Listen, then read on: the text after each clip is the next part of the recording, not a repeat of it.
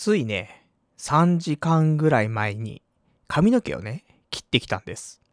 で、どこで切ったかっていうと、まあ、いつものね、行きつけですよ。QB ハウスね。まあ、言ってますよ、QB ハウス。なんだかんだでね、えー今消費税が入って1080円となっておりますけども、まあ、美容室行ったら1回、安いところだって3000円ぐらいかかっちゃうわけじゃない。ねカット2500円のシャンプー500円ぐらいのさ。いや、それも結構激安店かもしれないけどさ、そう考えると、1回3000円。で、えー、まあよくわかんない髪の毛にされるんであれば、もう毎回ね、変わらない髪型ですから、それ1回1080円と。で、えー、それをね、なんか短いスパンで、まあ通うっていう方がね、まだいいのかなと、私思っていましてね。で、QB ハウス。まあ、言ったら、切る髪もねえじゃねえかというお話でもあるんですけどもね。えー、まあ、髪型変わりませんから。で、男の髪の毛なんてね、そんなもんですからね。おしゃれさんでもないですし。まあ、そんなわけで3時間ぐらい前、QB ハウス行ったわけですよ。で、えー、ちょっとね、なんかたまには、ちょっと冒険しようかななんていう気持ちもね、芽生えまして。で、今回は少しオーダーを変えたんだよね。なんでジジイになってんのに攻めようとするのっていう話はあるんだけど、いつもは、サイドをね、えー6ミリで、えーかなり上の方まで買ってもらって、で、後ろもね、合わせて買ってもらって、で、トップはだいたい1センチくらいは切ってもらって、みたいな話をするの。でもここ最近、あの、前髪だけは切らないでくれと言って前髪伸ばしてんのね。いや、気持ち悪いでしょ？うん、俺も気持ち悪いと思ってる。でもこれなぜかというと、あの、バーコードハゲのおじさんと一緒でさ、あの、横に流すわけ。横に流して、あの、M 字になってる部分をね、隠すんだよ。そのために前髪が必要なの。で、これを、結構短くされちゃうと、隠せなくなっちゃうのね。足りないの。そのね、長さが足んなくなっちゃってさ、隠しきれないぜっていう、なっちゃうので、で、たまにいんのよ。やっぱし言わないと、結構切っちゃって、で、隠せなくなっちゃって、あの、眉毛描きでね、その M 字を埋めるってことになっちゃうから、それは嫌だなと思って。一応ね、天然のアデランスみたいなもんですから、前髪なんてのはね、M 字を埋めるためにね、存在してますからね。まあそんなわけで、前髪伸ばしてるんですよ。気持ち悪い。そんなんで、で、えー、今回どうしようかなってところなんだけど、今回は、えーサイドを4ミリにしてくださいって言ったの。まあ6ミリの1個下は何ですかって聞いたら4ミリだって言うから、いつもよりちょっと、まあ短くしようかなと思って。で、4ミリ。そんで、えー、トップはま1センチぐらい切ってくださいと。前髪は、まあ、そんな切んなくていいです、つって。で、あの、いつもサイドは、かなり上の方までね、買ってくださいって言うんだけど、今回は、あの、頭、このね、えー、結構角張ってますんで、角張った上の方まで買ってくださいっつったのね。かなり上の方になるの。そんで、えー他は、で、みじ、あの、別に、残した状態で、そこから少しカットしていくわけだから。でも、ちょっとね、キュービーハウスのおじさんもね、困惑してんの。かなり、この、なんていうバリカンでやったところと、そうじゃないところの、あの、境目がはっきりしますけど、大丈夫ですか？つって。あ、大丈夫、大丈夫って。頭の上になんか、ね、黒い物体が乗っているような感じ？そういうのでいいよって思ってるからさ。まあ、ある意味、あの、北朝鮮の将軍様的な、ね、黒電話スタイルみたいな感じでいいわけですから。あ、全然大丈夫です、つってね。で、前髪残してください、つって。わかりました、つって。ね、不穏な空気で始まりましたけどもね。で、まあまあ、スムーズにいきますよ。バリカンもね、ご機嫌ですからね、ブイーンつってさ。で、お、いつものね、そのなんか頭の角張ったところ、いつもなんか超えないで、えーバリカン終わって、そっからね、ちょきちょきやってきて、なんか、直していく感じがいつもするんだけど、今回も指定してあるからさ、まあ、かなり上の方までさ、バリカン行ってくれて、おしよしよしと、いいぞと。そんで、えー、まあ、進むわけなんだけどさ、あの、鏡に映った自分。まあ、メガネ外してるからね、よく見えないんですけども、まあ、とはいえ見えるわけですよ。なんとなくのシルエットは。で、結構、悲惨な感じになってるわけ。どのぐらい悲惨になってるかっていうと、俺のね、この髪の毛の薄さで、スカスカ具合で、えー、お風呂に入りますと。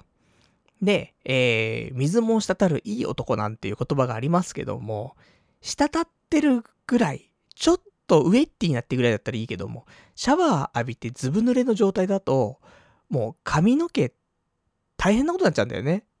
もうぺったんとしつつ、髪のボリュームがないと。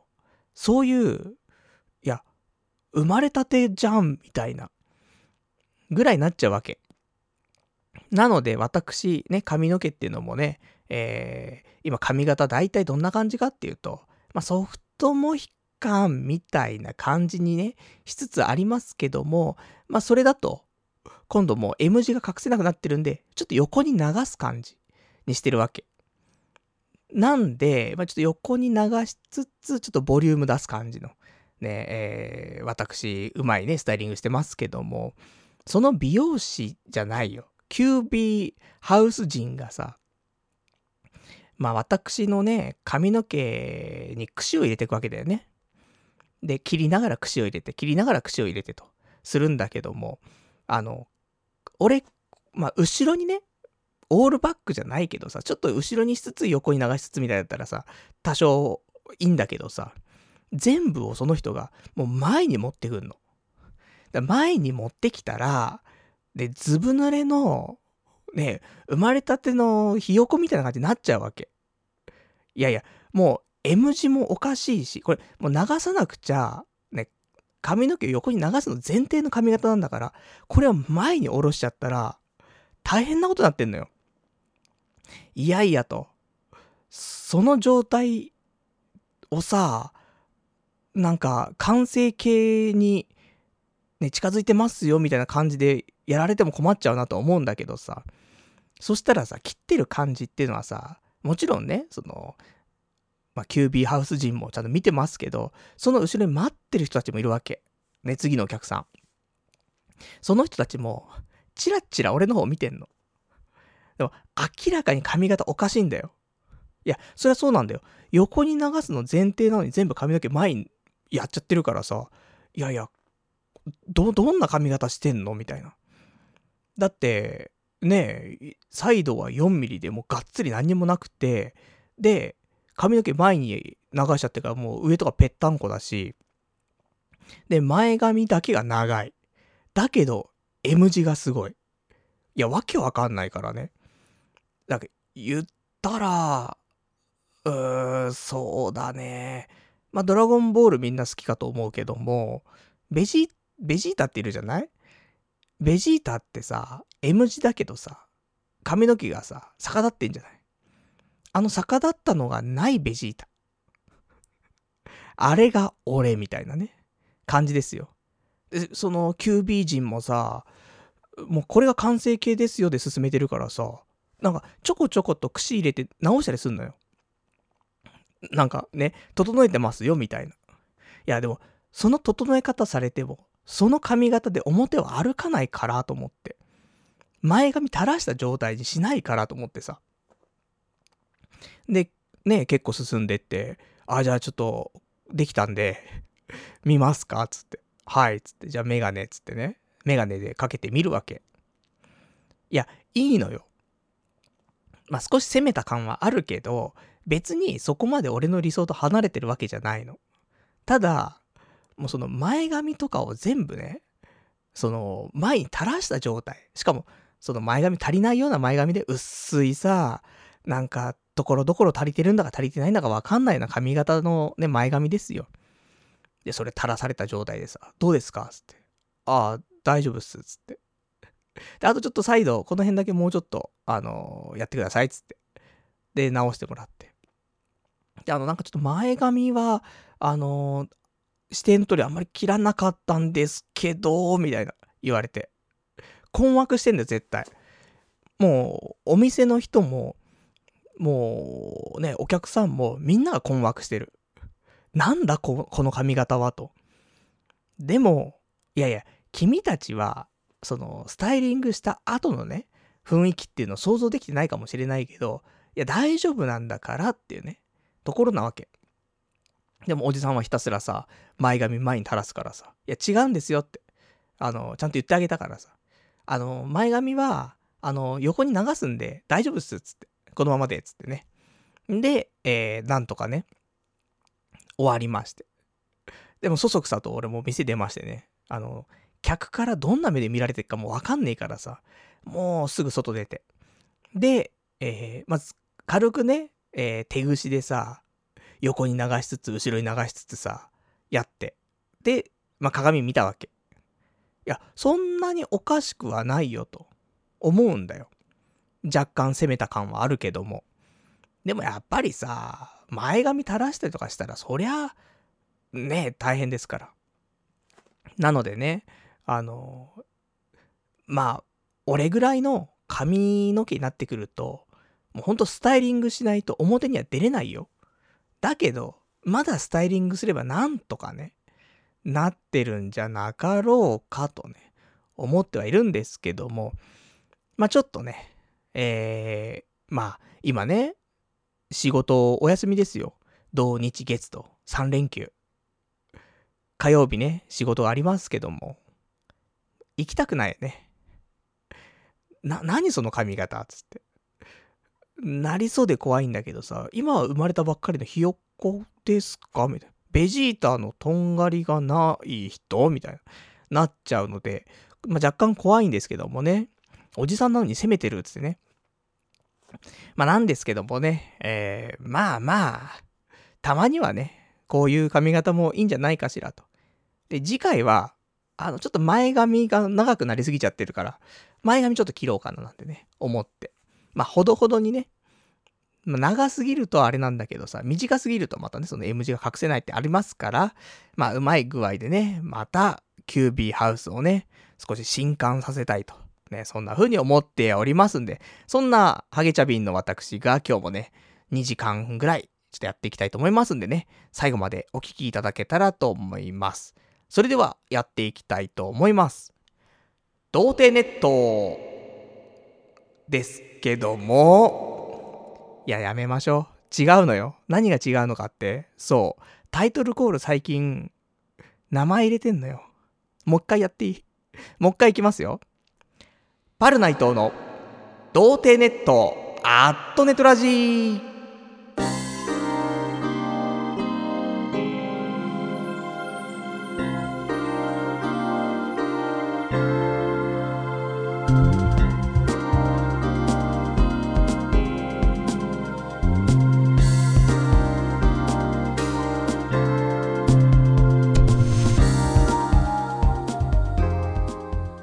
まして、童貞ネットアットネトラジーパーソナリティのパルナイトです。こんばんは。というわけで、ちょっとね、タイトルコールをね、ミスってしまいましたけども、いや、ほんとね、あの、童貞ネットアットネトラジーというね、名前、いや、いいんですけど、まあ、やはりそろそろね、パルナイトのっていうね、えー、冠番組的なところ、ね、したいなと思ってますから、まあ、忘れないようにね、えー、つけていこうと、ね、思ってますんで、えー、ちょっとやり直しをさせていただきましたけどもね、どうですか？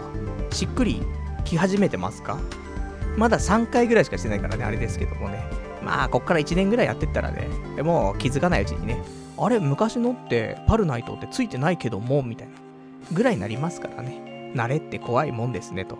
いうところで、まあそんなね、えー、まあパルナイトこと、ね、ハゲチャビンがちょっとやってきますけどもね、まあ、今日は、そうだね、まあ、いろいろとやってはいるんだけども、形にはなってません。だけど、やったので言います。まあ、そんな話ばっかだけど、ただね、あの、まあ、なんだろうね、もうこの、これから1週間、2週間ぐらいでね、まかなりいろいろと決まってくるかなと思うのでね、そんななんか不確定要素多いですけども、まあ、ほぼほぼ確定なお話をね、まあ、少ししていこうかなと。何の話だってよくわかんねえって。俺もよくわかんない。喋っててよくわかんないんだけど、そんな話と。まあそんなわけでね、えー、やっていくわけなんですが、まあもしよかったら、お便りなんかもね、お待ちしてますので、送っていただけたらと思います。でお便りに関しましては、掲示板かメールでお待ちしてます。掲示板の場合は、童貞ネットとググっていただいて、ホームページございますので、そちらのラジオ用スレその9というところにね、お答えいただけますか、あとはメール。メールアドレスは、ラジオアットマーク、童貞 .net、radio アットマーク、doutei.net、こちらになっております。で、リアルタイムであればね、掲示板。事前にいただけるんであれば、メールでいただけたらと思いますと。まあ、そんなわけで。で、あのー、髪型、ね、さっきちょっと話戻っちゃいますけどもね、具体的にどんな髪型なのっていう話なんですけど、一番ね、あの、適している髪型がありまして。まあ、最近見てないんだけども、昔ね、ちょこちょこと見ていた、あの、YouTube で、ジャパンベイプ TV っていうのがあるんだけど、そのジャパンベイプ TV のユウさんっていうね、人がいるわけ。この人の髪型に似ている。まあよかったらね、えー、検索してみてください。すぐわかるから、ジャパンベイプ TV でね。で、こんにちは、ゆうです。つってね。今日はね、このベイプのキットをちょっと紹介していきたいと思います。どうぞつってね。で、そのやってるからさ。そのゆうさんと同じような髪型になりつつあると。まあ、近々、ね、近々近々つってや、やんねえかんな、俺はっていうありますけど、YouTube ライブでね、どんな髪型かっていうのはね、公開してもね、いいんじゃないかなって思ってますけどもね。まあ、ハゲてんだからさ、なんか、うん、短くしていこうよと思いますんでね。まあそんなところでございますよと。いいのよ、もう。髪の毛の話はいいのよ。話したって生えてこねえんだからさ。まあそんなわけで、えー、今日じゃあ他にね、えー、いろいろ話したいことは盛りだくさんなんでね、えー、話していきますけども、どっから話そうか。まあちょっと2つね、大きくあるんですが、じゃあ1個目、ね。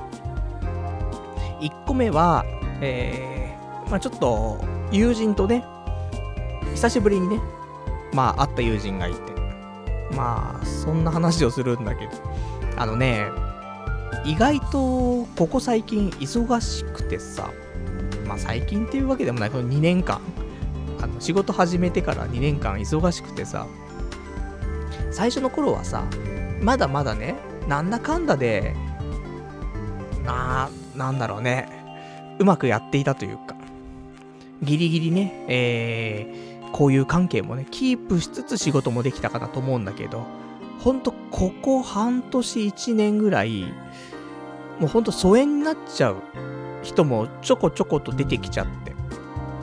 で、まあそんな中ね、えー、久しぶりに昔のコールセンターの頃のね、友人とちょっと会って、いろいろね、えー、遡って、で、いつ会ったかなっていうのをね、確認したら、1年ぐらい前だったんだよね。あっという間の1年だなと思ってさ。で、そんなわけで、久しぶりに会ってさ。で、何するかって。まあ大体ね、あの、男が2人集まったら、まあ、ソープじゃないですよ。ソープじゃなくて、まあ飲み行くとかさ、まあお酒飲んだりすることが多いよね、というところで、で、あの、私ね、4年ぐらい今池袋住んでますよ。まあ逆、もうちょっと住んでるっちゃ住んでんのか。池袋の西口、まあ、西口というか北口というか、もう板橋というか、まあその辺にね、私も4年住んでいて、で、その前が、まあ、北大塚、まあ、ほぼほぼ池袋ね、あの、乙女ロードちょっと行ったぐらいのところだから。まあ、そっちに2年住んでいたから、もう池袋には6年住んでるわけだよね。まあ、そんな中で、行きたい行きたいと思っていた、ね、居酒屋があるんだけど、まあ入りにくいと。いうこともあって、せっかくだから、そこ行きたいなと言って、えー、まあちょっとそこをね、はしごしようという話になりまして。っていうのが、まあ、なんていうの、あの吉田類さんとかね、ああいう人が、取材とかね、入っていくような飲み屋、大衆居酒屋みたいなところに行こうと。なりまして。で、出していた、えー候補の、その居酒屋っていうのが、えー池袋の西口、まあ、東口もね、えーまあ、いろいろ混在はするんだけれども、まず1店舗目が、えー、トヨタ屋っていうところ。で、もう一つが、千鳥っていうお店。そしてもう一つが、じゃあ千鳥じゃないね、もう一つは三つぼ。そして、えー三福。ね、えーそこの3店舗。トヨタや三つぼ、三福。ここをはしごしたいと。いつも、店の前通ってチラ見すんだけど、混んでるし、一人じゃ入りにくいしと。大衆居酒屋でおじさんがいっぱいいてさ、どうしたらいいかわかんないと。なので、ね、えー、ちょっと行きたいななんて話をしてさ、じゃあ行こうよと。なって。で、まあまあ、そんなわけでさ、えーと、久しぶりにね、会いまして。じゃあ早速行こうよと。もう5時ぐらいだね。17時に集まって。で、最初に、えー、三福っていうところに行ったわけ。じゃあ覗いたらさ、いや、土曜日の17時なんだけどさ、満席なわけよ。で、おじさんが楽しそう飲んでるわけよ。いや、入りにくいなと思って。あの、空いてるって言えない感じ？うん、怖えなと思って。じゃあ、ここはちょっと後にしよう。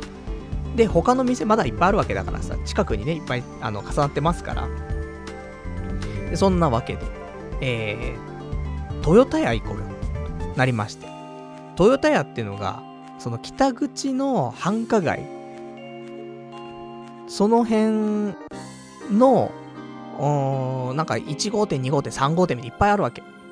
じゃあこれで、つって。そしたら、そこも1号店とか2号店とかなんか、どれが何号店だか知らないんだけど、いくつか見たら混んでんだけど、1店舗だけ、ちょっと空いている、あのー、号店があったから。で、入りました。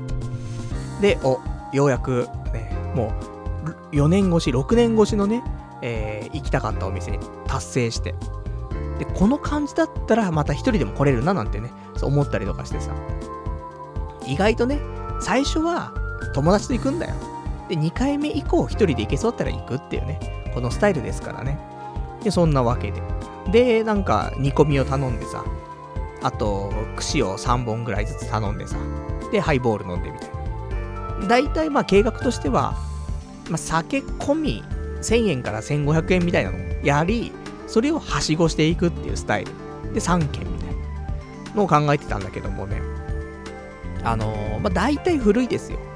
もう昭和も戦後からすぐやってるみたいなお店が多分多いんだと思うんだけどさ。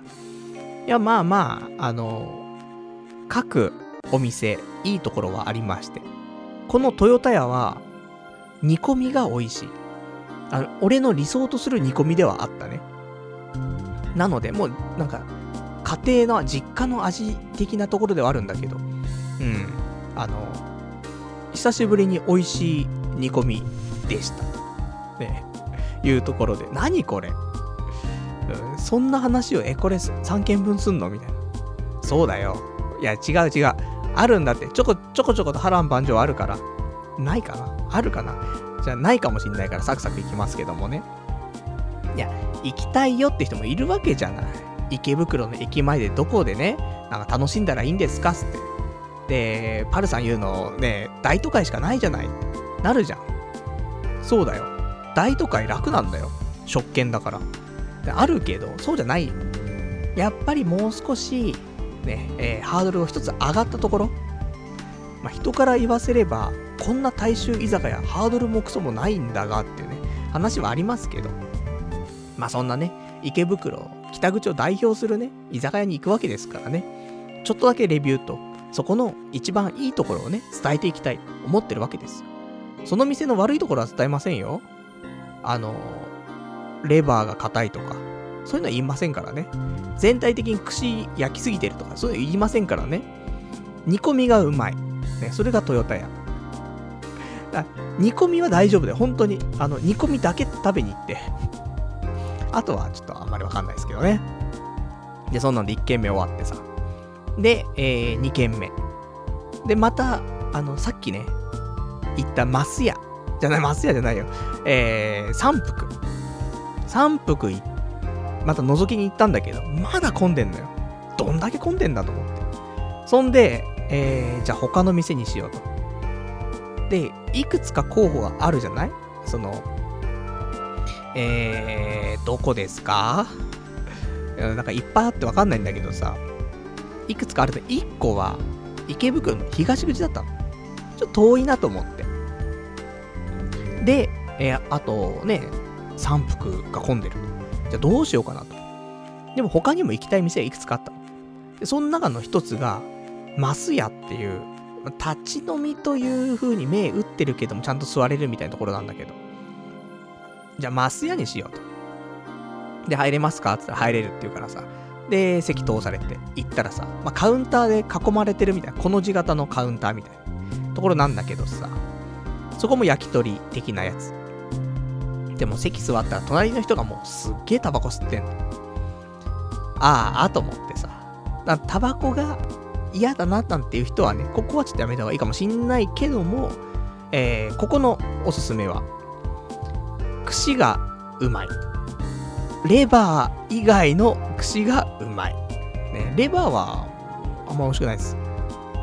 レバーはあんまり美味しくないし、タバコ吸ってるやつがいるっていうね、ところありますけど、それ以外は美味しい。いう感じ。まあ、あと日本、なんかお酒もね、結構あったけど、もう、こういう何軒もね、はしごするときはもうハイボールですから、私なんかね。で、そんなわけで。まあ、行きまして。まあ、ちょっと狭いね。っていうのはある。なので、どうかななんて。でも意外と友人はね、このマスヤをかなり気に入っていて、串がうまかったからね。そこだけで良かったねっていう話になりまして。なので、まあね、レバー以外の串を頼んでください。であれば本当に美味しかったと思います。で、次。ね、もうサクサクですからね。もう1軒あたり1人やっぱり1200円ぐらいで、ね、回せていきましたから。で、ここは、あとちなみにマスヤ煮込みは食べましたけど、あんま美味しくなかった。硬か硬かった。わかんない。あの、トヨタ屋の煮込みは美味しかった。もう、すっごい煮込んであって、柔らかくて味も染みてて美味しい。ね、味付けも最高。マスヤはか、硬い。うん、なんでもない。レバー以外と、あの、煮込み以外食べてください。あと、タバコは我慢してください。狭いです、みたいな。いや、美味しいですよ。ね。まあ、そんなところで。ここれなんだ？お店のいいところ言っていくスタイルなはずなのに、ね、悪口をちょっと挟んでいくぞ。そうなんだよ。悪口言いたいんだから。悪口言わない人間なんて人間じゃないんだからね、私悪口言っていきますけどもね。悪口じゃない。チャームポイントだよ。まあ、そんなわけで。で、次だよ。で、次こそは、三福。ね。もう入れんだろうと思って。行ったら、まあ満員だよね。ダメだなと思って、もう三福はいけねえんだと思って。じゃあ他どうしようかななんて思って、で、そうだと。あの、また池袋の西口なんだけど、西口北口なんだけど、えー、ロサ会館の近くにね、えー、千鳥っていう、まあ、これも昭和24年ぐらいからやっているという、かなりの老舗なわけで。で、ここが空いてるからさ、行きてえなーなんて思ってたんだけど、結構満席なの、中見ると。どうしようかななんて思ったら、なんかその、中のおかみさんなのかなえー、が表にいてさ、2名って入れますかなんて言ったら、入れるよって言うからさ、入ってって。で、こんな感じなのかと思ってね。で、なんかいつもさ、俺が仕事から帰ってくるときに、店の前通ると閉まってんのよ。まあ俺が帰るの遅いだけなんかもしんないけど。なんで、こういうね、あのー、空いてる時間っていうのに遭遇もなかなか私できなかったから、ラッキーしてんなと思って。で、そんなんでさ、入ってさ。で、やっぱし思うところは、狭いと。いや、文句ばっかですね、と。そうです。ね、文句言うために生まれてきましたけどもね、何かと。まあ、狭、うん、狭かったな。これはもうしょうがない。で、えっ、と、メニューってあるじゃん？大体お店ってメニューあんじゃん。ちっちゃいね。手のひらサイズのさ、手のひらサイズっていうかもう普通に手元にね、見れるメニューがあると思うけど、ない。あの、机の上とか見ても、何もメニューない。で、上見るとメニューが書いてある。でもメニュー少ない。よくわかんないんだよ。あの、その串の種類とかもいっぱいあるんだけどさ、その目の前に置いてある串とか多いんだけど、種類は。ただ上見てメニュー見ると、書いてなくて。いくつかあるんだよ。いくつかあるんだけど、あここれしかないのかみたいな。で、もう最後には一番最後のメニューのね、ところに、焼き豚って書いてあるの。160円とかそんな感じかな書いてあった。焼き豚って一括りなの？と思って。よくわかんねえなって言いながらさ。でもそこで、えー、何やらちょっとうまそうなのがあって。で、これが、えー、牛肉豆腐っていうね、やつでさ。まあ、普通肉豆腐って豚なのかな？わかりませんけども、牛のね、肉豆腐というところでさ。じゃあそれとね、で、あと、じゃあなんか焼き豚2本みたいな頼み方して。で、あとハイボールみたいなので食べていたんだけどもさ、あの、この牛の肉豆腐はうまい。これが鉄板メニューなんだろうね。これを食べるためだけに行くのはね、十分いいと思う。で、えっ、ー、と、焼き豚つって頼んだ串なんだけども、なんか全然違う種類のが2本出てきて、1本ずつ出てきてさ、な、なんだこれと思って。1個が肉で1個が油みたいな。なんだ、なんだろうと思う。思ったら隣のおじさんがね、話しかけてきて。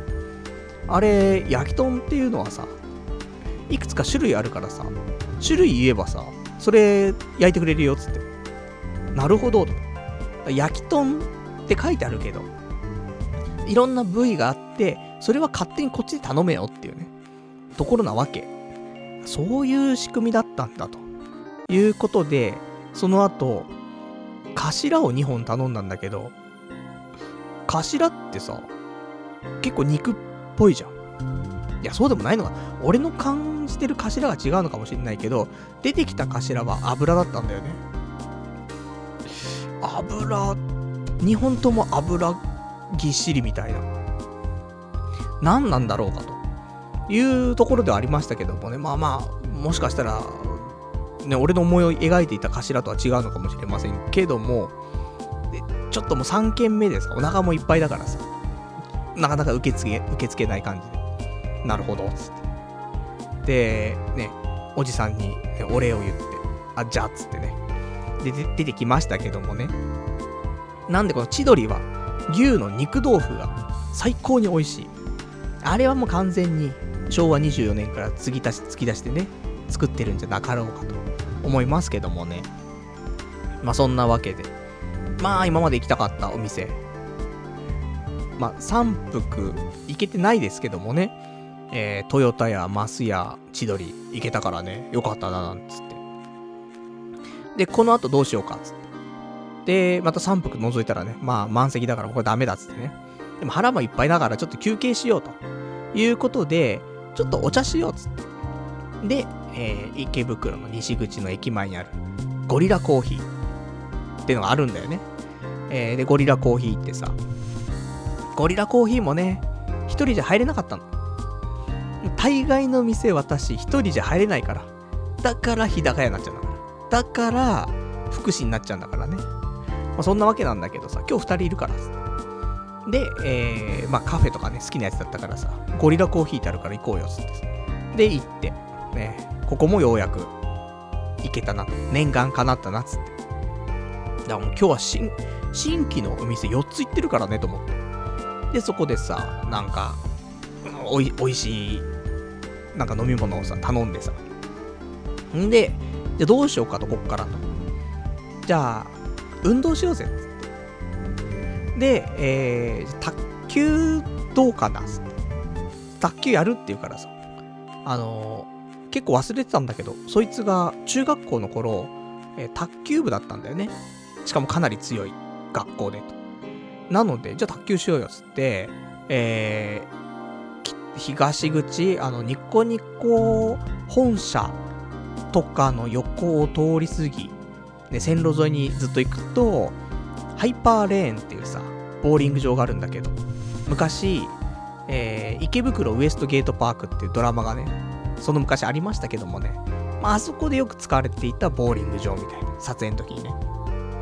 で、そこの卓球場が、まあ、意外と良くて、俺も卓球するとき大体池袋はそこなんだけど、まあ、ある程度、スペースも広く、えー、かなり後ろまで下がれる感じなのね。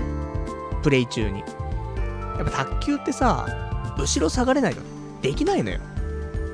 あの、なんだろう、別に前陣だろうが、ね、なんか後ろの方下がってカットだろうが、そういうの関係なく、多少なりとも後ろがないと、ラケットとかもね、あの、ちょっと当たっちゃったりするからさ。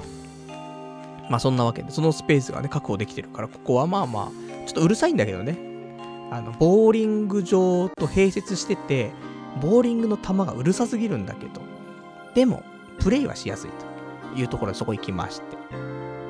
で、何分にしようかと。30分か1時間かと。で、30分、1台600円なのね。だから2人で行ってるから、1人300円とかなんだけど。結構お腹もいっぱいだし、まあまずはちょっと30分ぐらいで、で、もしね、行けたら延長でね、話してさ。そしたらよかったね、30分で。久しぶりに運動した感じだね。もう、酸欠だよね。相当酸欠。まあそれは相手がね、経験者だったからってのもあるけどさ、まあかなりきついなと思って。まあ酒も入ってるしね。まあありましたけど。だから久しぶりにまあいい運動したなってもう汗だくだからね、おじさんが2人。相手、俺の1個下だからさ。1個下とはいえ、今ちょうど、えー、誕生日の関係でね、えー、同い年だから36同士で卓球してさ。しかもね、結構いい卓球のね、戦いしてましたから。で、2人とも汗だくでハーハー言ってさ。そんなんで、で、卓球して。で、もう30分で限界だからさ。1時間にしなくてよかったわ。で、30分で。ね、目まぐるしいねと思って。飲み屋3軒、カフェ1軒で卓球行っちゃって。もうこの時点でまだ、まあ、2時間半、3時間ぐらいか。3時間、4時間。行ってんのかなそんな経ってないんだけどさ。で、卓球終わって。で、ゲーセンがあったから、あの、ボーリング場ってゲーセンあるじゃない。で、あそこでさ、ちょっと久しぶりにパンチングマシンしたいなっつってさ。で、パンチングマシンやってさ。久しぶりでパンチングマシンやったのね。で、パンチ力ないんだけどさ、俺。あの、最近、懸垂すげえしてっからさ。少しパンチ力上がったんじゃねえかなと思って。で、パンチングマシンってやるとさ、手首痛めるときあんじゃん、結構。なんで手首意識しながらさ、殴って。したらさ、手首痛めちゃって。手首意識してんのに手首痛めちゃうっていうね、もうどうしようもないやつだったんだけども、え、パンチ力、えー、ただ、今までで一番高かったね。まあ、パンチングマシンの種類にもよると思うんだけど、えー、147キロ出ました。まあ、その代わり手首は持ってかれてっからね、辛いところではあるあるんですけども、ね、結構出るじゃんと思って。で、そんなわけでさ、でパンチングマシンして、まあ満喫したね、土曜日ということで、最後にね、えー、カフェに行って、ね、か、カフェ、卓球カフェだからね、挟んでしまいましたけどもね。あの、池袋の東口の純駆堂ってあるんだけど、純駆堂の隣あたりにさ、カフェができたの。で、これが、マルゼンっていうさ、ところの、そのカフェがあって。で、なんかいろんなステーショナリーとかもいろんな扱ってるようなやつがあって、そこに併設しているカフェみたいになってんだけどさ。で、できたばっかだ。これ行きたいなとか思ってたんだけど、行けなかったから、そうだと。ね、また一人じゃ行きにくかったところあるから行こうぜっつって。で、行ったんだけど、その時、ちょうど、えー、閉店だと。ちょうど閉店なんかよくわかんないな。21時15分とか20分ぐらいだったのかな。で、閉店してますっつって。残念。じゃあどうしようかっつって、えー、また一個ね、行きたいけど行ってなかった、ちょっと意識の高いコーヒー屋さんがあるのをね、思い出してさ。で、これが、えっ、ー、と、池袋の、えー、まあ、言ったらもう南の方だね。あそこのトンチン。ラーメン屋のトンチンも、池袋わかん、ね、わかんないと。今日何の話もわかんないけどもってね。たまにはそういう日もあるでしょと。ね、これで、このコンクリートジャングル池袋にね、もし遊びに来た時には、あ、ここがと、ね、パルさんの言っていたトンチンなんですねとなるからさ。まあそういうね、えー、ところを楽しみにしていただけたらと思うんだけど、その、えー、池袋の南のね、えー、トンチンの横にある、えー、コーヒー、コーヒーバレーってところ。ここ行ったことなかったから、行きてえなと思って。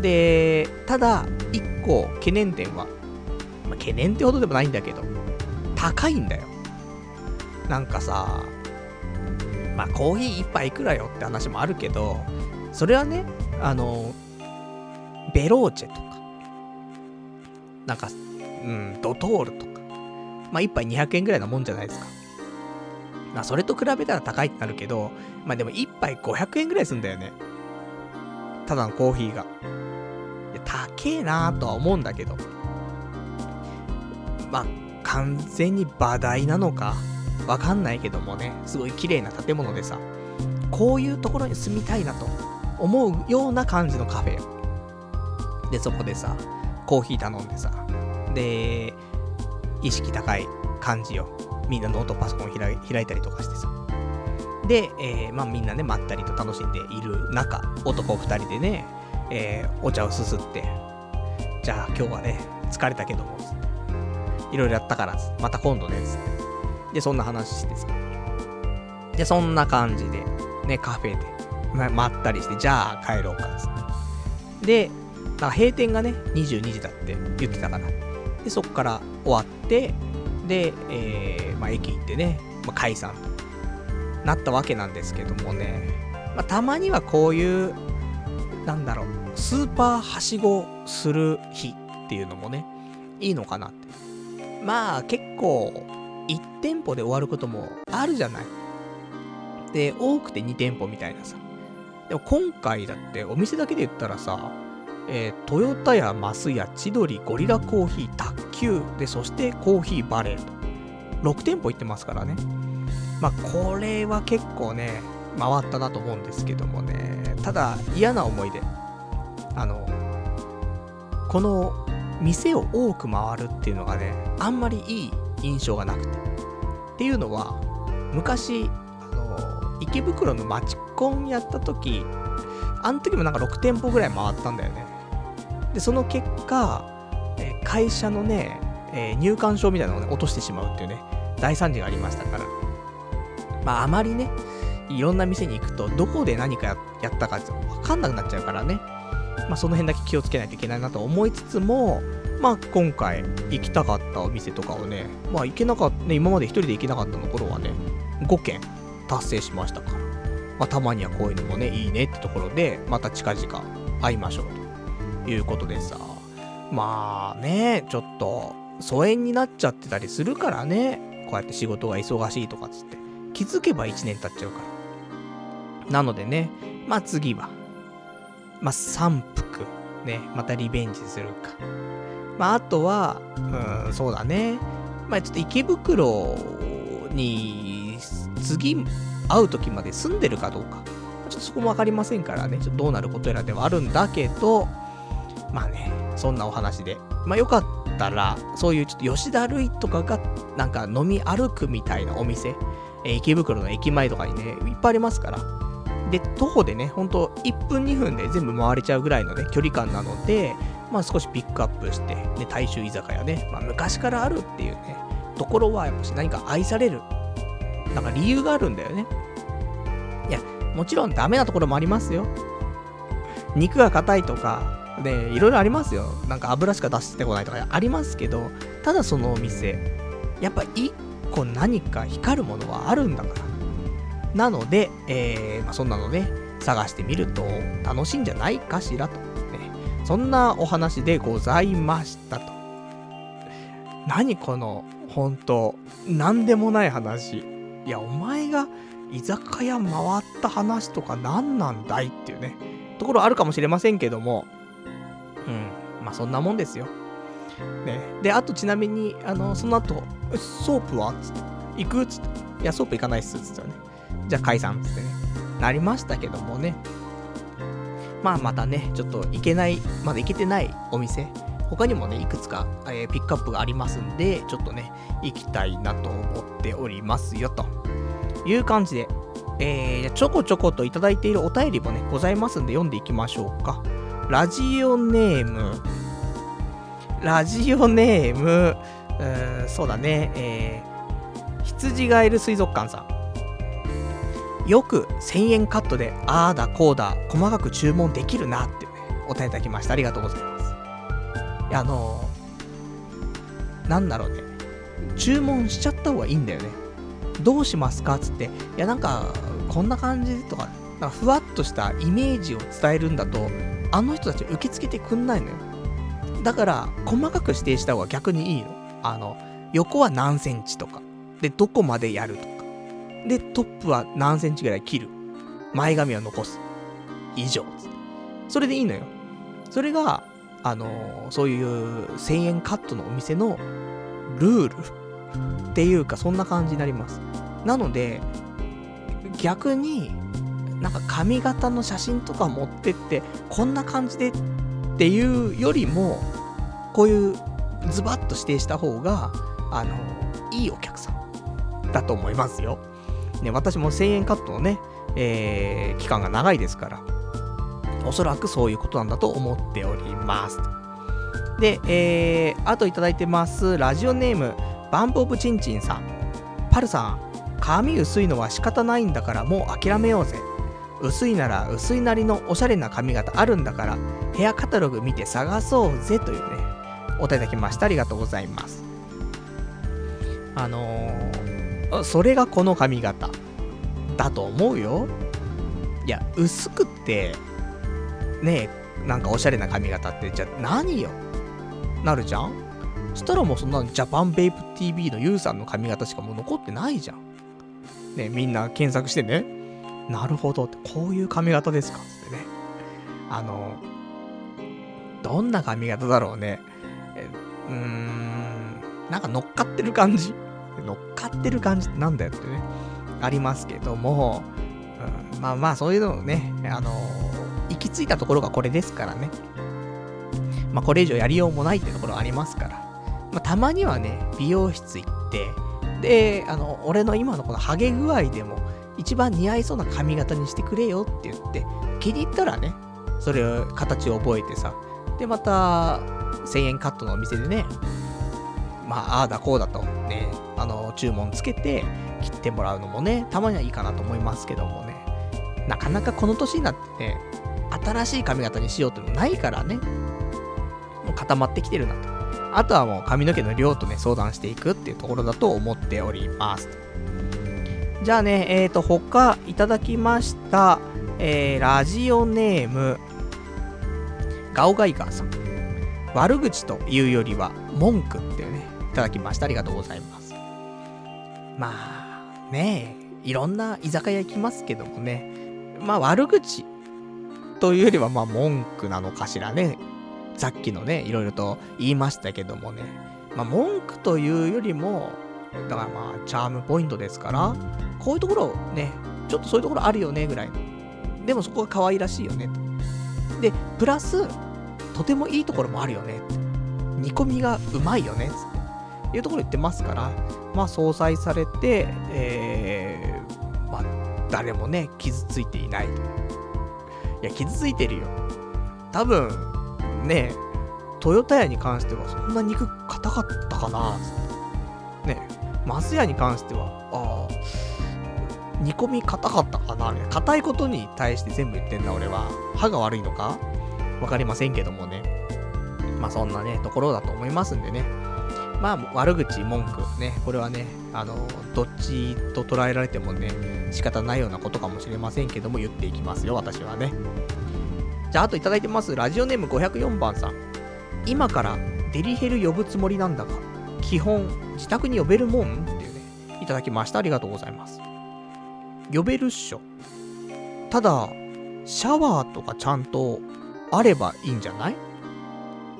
その辺がないと多分読めないんじゃないかしら。わかりませんけどもね。読んだことないかんね。あ、俺引っ越しとか、ね、する前に、この部屋にデリヘル呼んだ方がいいんかなでもなー、みたいな。いや、壁薄いのよ。壁薄すぎて、ほんとここ最近さ、隣のね、引っ越してきた人が、まあ物音が結構ね、激しいのよ。土日とか。ね。っていうのも、この声すらも向こうに聞こえてるからね。まあ、お互い様なんだけど、すいませんね、本当にね。なんだけどさ。なので、まあ、家には呼べるよ。だけど、ね、ちょっと、そんなにハッスルしない程度にね、えー、抑えつつね、頑張っていただけたらとは思います。あと、あと、あれですよ。盗撮とか、しとくと、ね、バレないかもしんないけど、バレた時、あの、大変なことだからね。部屋がもう割れてるからね。なので、逃げようがないから。まあ、その辺は、ね、気をつけていただきたいところではございますと。じゃあね、えっ、ー、と、そんな感じで、えー、他にいただいてるお便り、ちょっと一個読みましょうか。ラジオネームスカルプ P さん。いや、違いました。これお別れのコーナーで読みますね。そういうご指定がございましたんでね、お別れのコーナーで読みたいと思います。じゃあ今日、えー、他に話しておきたいことですけども、えー、意外とね、えー、よくわかんない話でね、少し時間経っちゃいましたけど、今日の2つ目のメインございます。で、これは、前にもちょっと話をしたんだけども、その時にね、宣言した。何を宣言したかっていうと、ほぼ確定するまでもこの話題は喋らないって言った。だけど、まだ確定してないんだけど喋りたいなと思って今日喋ります。ね、サクサクいきますけどもね。何か。えー、本日、ちょっと、とある場所に行ってきまして。さあ、どこか。わかりますか？そう。幡ヶ谷です。幡ヶ谷って何？っていうと、俺が引っ越そうと思っている土地、ナンバーワンのところですね。候補地ね。で、そんなわけで、あのー、11月なの、更新が。なので、そろそろまずいぞというわけなの。前行ったのが4月だったのね。まあ、まだまだ余裕があったんだけど、気がつけばもう9月、そろそろ10月だぞ。早すぎんだろ、半年みたいな。まあそんなわけで、で、も決めなくちゃいけないなと思って。で、えっ、ー、と、いくつか候補もね、えっ、ー、と、スーモとかで調べて、で、この辺がいいななんていうのは出てきたからっていうのもあるんだけど、じゃちょっと行っちゃおうということで、え今日行ってきました。で、えー、まだ部屋は決まってない。だけど、明日、えー、昼間ね、夜は、夜というか夕方というかはちょっと予定があるのでね、えー、それまでに終わらすようにするんだけども、昼間のうちに、えー、もう一回不動産屋に行く約束をしてあります。なので、うまくいったら、まあ明日か、もしくは火曜日あたりに決まっちゃうかもしれない。まあそのぐらいの、もうあの、リアリティが出てきている話だからもうしちゃってもいいかなと思って。で、え今日行ったんだけど、えー、まあ、結果から言うとですね、持ってった物件、で、3つ候補を挙げて持ってったんだけど、まあ全部、あの、見れなかった。見れないし、どこともコンタクト取れなかった。まあなぜかというと、それを出している不動産屋さんが、えー、まあ土日が休みの不動産屋だったりとか、あとは検索に引っかかってこない。あの不動産ってさ、すべて取引するってなった物件は、あの、その業者しか見れないような、そういう、なんだろう、ツールみたいなんだけどさ、それに登録しなくちゃいけないのね。だから絶対見れるはずなんだけど、まあ見れないと。俺がピックアップしてきたやつの中の2つぐらいが。だどうしようかって話もあったんだけど。で、そんなわけで、えー、結果、3つ持ってって、どれもコンタクト取れず、で、どうしようかと思ったんだけど、えー、じゃあちょっと近しいね、えー、条件のものを何か出してもらえたらありがたいです、つって。で、出してもらいました。で、前々から条件はあったけど、えー、まあ、この半年ぐらいで、もうここだけは譲れないっていうところもね、えー、抑えて、で、今回伝えた内容が、まあ、家賃としては7万円以内です。で、ただ、えー、安ければ安いほどいいんだけど、7万円になってくるんであれば、礼金は払いたくないと。だから、まあ、6万5千円ぐらいだったら礼金ありでもいいんだけど、7万円いったら礼金はなしみたいな。そのぐらいのね、あの、費用感です、つって。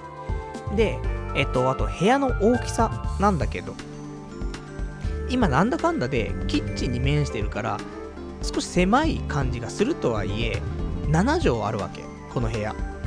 だから、あの、7畳は欲しいと。だ最低6畳なんだけど、できれば7畳欲しいですという話をして。で、一応、幡ヶ谷のあたりですっつって。で、幡ヶ谷なんだけど、気持ちは、歩いて1時間ぐらいで、まあ、新宿なり渋谷に出られるぐらいみたいな。まあね、あのー、終電逃しちゃってさ、どうしようって時に、その、渋谷止まりとか、行け、あのー、新宿止まりとか電車もあるからね。で、そこまで行ければ歩いて帰れればいいじゃんっていうのありまして。おじさんが、なんでそんな終電までなんかいるの？みたいななっちゃうけどさ、そんなことある？みたいな。でもね、私なんだかんだでね、あの、なんか、ふらふらしてること多いですからね。まあ、その辺も見越してみたいな。まあ、そんな感じでございますと。で、伝えたところ、いくつか出してもらい、で、えー、今手元に3つ物件があります。で、明日、この中の2つ見に行きます。その予約をね、してあるからさ。行ってくるんだけど、で、えっ、ー、と、ただ1個は、3つの中の1個はまだ入居中なんだって。なので、これが家出るのが、えー、10、9月 ?10 月とからしいのよ。なので、さあどうしましょう？ってところあるんだけど。で、他の2つに関しては、えー、手元にあります。ちょっとご説明していきましょう。どれにするべきか、ね、あるんだけど、一つ目。一つ目っていうかさ、これ条件つけたんだよ。さっき言った条件つけて出してもらったやつなんだけど、えー、一つ目のやつが、間取り、えー、これが、間取りが 2, 2K ね。えー、で、家賃が7万円。教育費が2000円。いや、合わせて7万2000円じゃねえかっつって、これ持ってきて。で、ちょっともうオーバーしてるよと。6万5000円ぐらいで行って7万つってんのにさ、7万2000円持ってくんだからさ、まあ不動産屋っていうのはそういうところあるよねって思いつつも、まあまあいいでしょうと。で、えー、これが幡ヶ谷まで徒歩徒歩5分となってます。で、ただこれ、敷金7万円、礼金7万円というところで、いや、7万円だったら、礼金7万円ダメだっつってんでしょって言ってんだけど。で、えー、私いつもね、建物2階以上に住みたいと思ってるんだけど、ここは1階なんだって。1階で結構するねと思うんだけどさ。で、えー、ただここのいいところは、あの、2K だからさ、洋室、まあ、K が、まあ、キッチンですよ。これ2畳です。もう狭いもんですけどもね。で、ユニットバス。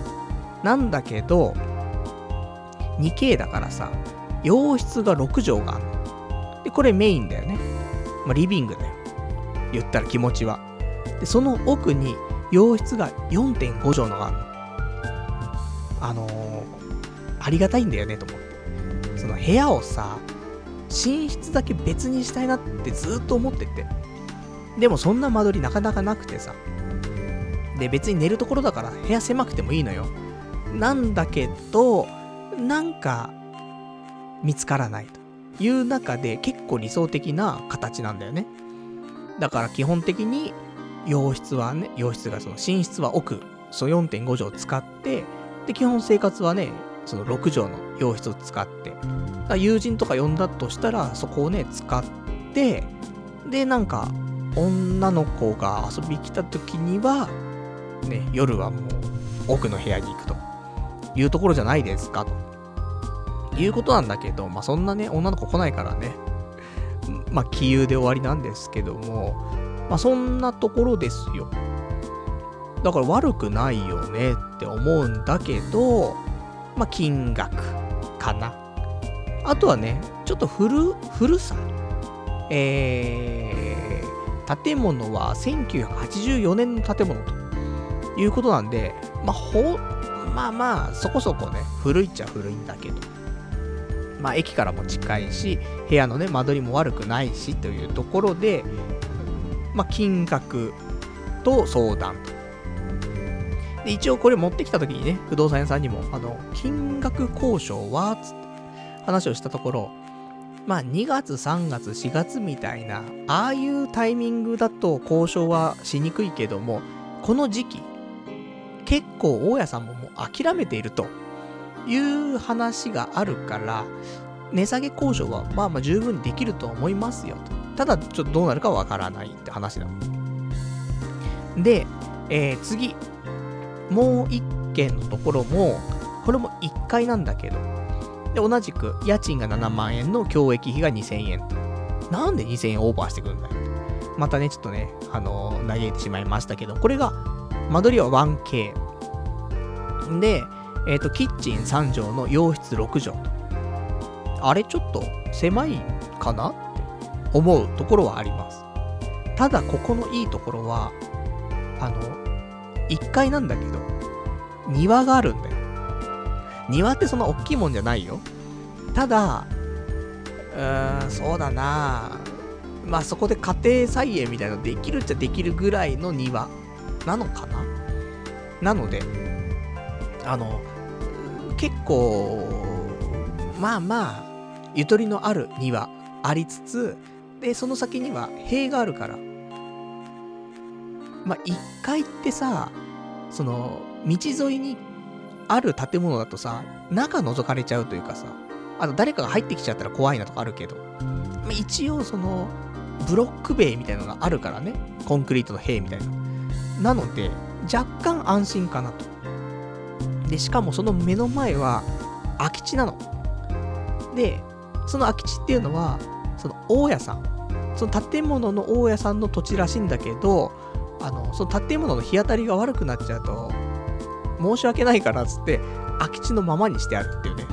そんな成人みたいな大家さんいんのかっつって。そんなわけ、だから1階でもすごく日当たりがいいよみたいなのがあるので、その庭を有効活用、俺、外出ないけど、わかんないけども、例えばよ。まあ絶対ないな。ないと思うけど、えー、庭にテーブルとね、机を出して、で、午後の昼下がりね、えー、ティータイムできるわけじゃない。する？いや、しないし。しないけど、そういうのも憧れちゃうよねって思って。だ部屋が狭いとはいえ、そういう外のね、スペースがあるから、なんか、ね、例えば、彼女ができて、彼女できるかな？できないと思うけども、彼女ができて。まあ、男のワンルームですよ。週末泊まりに来て。でも、ね、週末泊まりに来て土曜日、ね泊まって、で、日曜日の朝、起きて。で、そんな時にさ、外、ね、ちょっと、風が気持ちいいよ、つって。え、なんなのこれ。気持ち悪い。ちょっと気持ち悪いね。そのぐらい語ってもいいでしょうよ。だ外出てさ。で、ちょっと遅めのね、あの朝ごはんだけど、みたいな。で、ちょっと軽い感じのさ、トーストなんかそんなの食べてさ、その庭でね、庭のテーブルと椅子でさ、で、お茶飲みながらさ、午後の昼下がりですよ。どうですか？そういうのが可能なぐらいのゆとりはある。で、1階だけど、その外からはね、あの、ブロック塀みたいなのあるから結構高さはあると思う。2メーターぐらいの高さあるんじゃないかなと思うんだけど。だ外からは見えないし、まあそもそもそのね、えー、さらに向こう側は空き地だからさ、人がそこ歩くわけでもないしね。だから、いいんじゃないっつって。まあ部屋的にはまあ6畳なんだけども、一応これも、えっ、ー、と、さっきのところ、一番最初に言ったところに関しては、ユニットバスなんだけど、この、えー、庭がついているところに関しては、えバストイレ別なってます。いいんだよね。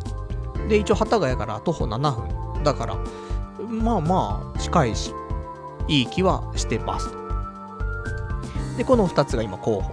で、もう1個が、その、退去が結構先になってしまうんですが、えー、1K なの。で、1K で家賃が7万3000円なの。なんで3000円多いの持ってくんのって思うんだけど、えー、まあ値段交渉は可能かなというところで、幡ヶ谷から徒歩5分。で、場所もいい。で、4階、じゃあ5階建ての3階ですと。いいじゃん。しかも RC 構造だと。まあ言ったらね、いろんなありますよ。木造住宅とか、鉄筋とかね。RC 構造が一番熱いやつね。うん。うるさくしてもあんま大丈夫なやつ。なんだけど、ここ、いや、高いよ。高いんだけど、えー、間取り。これが、あの、残念ながらユニットバスではあるの。なんだけど、間取りがですね、えー、1K とはいえ、仕切りがないらしいの。だから、ほぼワンルームなのね。まあそういうちょっとリノベーションみたいなちょっとしてるらしくて。ただ、じゃあこのワンルーム何畳なの？えー、15.5畳のワンルームなの。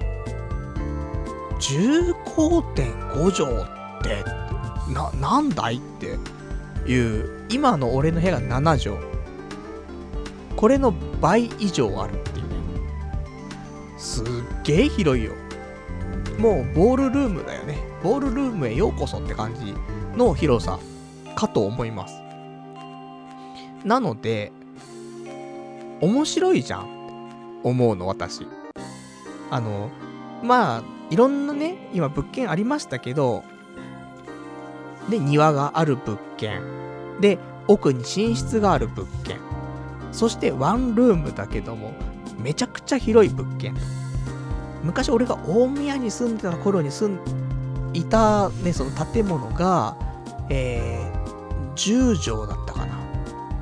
10畳で、もうそのデザイナーズみたいなね、外観で、コンクリート打ちっぱなしみたいな外観でさ。で、10畳で家賃7万円ぐらいだった気がします。だけど今回ね、もう都内も都内で、で、幡ヶ谷から徒歩5分っつって。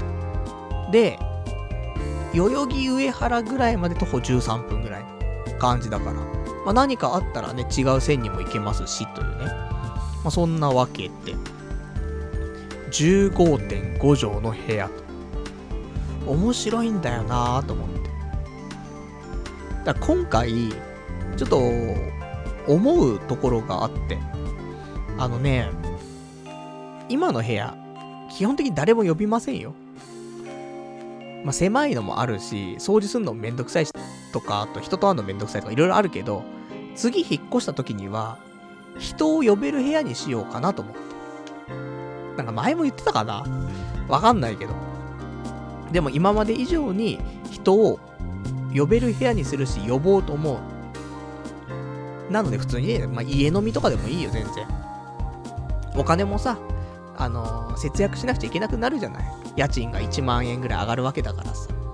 その分、外で飲むというよりは家で飲むとかさ。そういうのに切り替えていってもいいかなと思うんだよ。で、ただ部屋が狭すぎるとね、ちょっとあれだけど、どうですか？外、庭があって、そこでね、お酒飲む。いいじゃない。で、ね、ベッドはちゃんと別の部屋にあればさ、まあそれはそれでリビングでね、楽しく飲めますし。それか15.5畳のワンルームだったら、なんか面白いでしょうよだからどれに転んでも面白いなと思ってるわけ。ただまあ、あの、金額だよね、あとはね。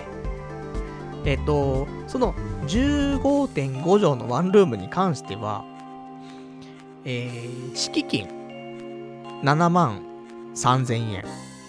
で、礼金ないんだけど、普通敷金ってさ、3万円ぐらい、なんか修繕費として扱われて、残りがさ、あの、戻されるってパターンが、すごい一般的なんだけど、ここに関しては、えー、焼却されちゃうんだって。どういうことかというと、7万3000円渡します。で、えー、修繕費とかはそこから出します。で、残りは返しませんっていう物件なの。結構珍しいなと思って。その代わり、ここのいいところは、あの、更新、更新の費用がないんだって。なので、まあ、住めば住むほど、まあ、お得っちゃお得というか、いうのがございますんで、まあ、面白いなぁと思うんだよね。うん。15.5畳あったらさ、人呼んでも面白いもんね。あとはね、そんな家具とかそういうのがさ、ハイパーダサくなければさ、そこそこ面白い部屋になる気はするんだよねと思って。で、RC だからある程度うるさくしてもいいからさ、完全パル内藤スタジオとして。で、なんか事務所として使ってもいいみたいな話があるらしいのよ。そう考えると、引っ越しして、結構、なんか、ね、前もそうだったけど、事務所兼自宅みたいな感じをできるんじゃないって思うんだよね。とか、そんな夢物語どうですか？なんかウキウキしませんかと。いうことでね、せっかく1万円多く払うわけ。ね、今5万9千円。で、これをなんとか交渉してもらって、7万円か、まあ、6万9千円みたいなところに、えー、したいなって思ったりしてるわけなんですね。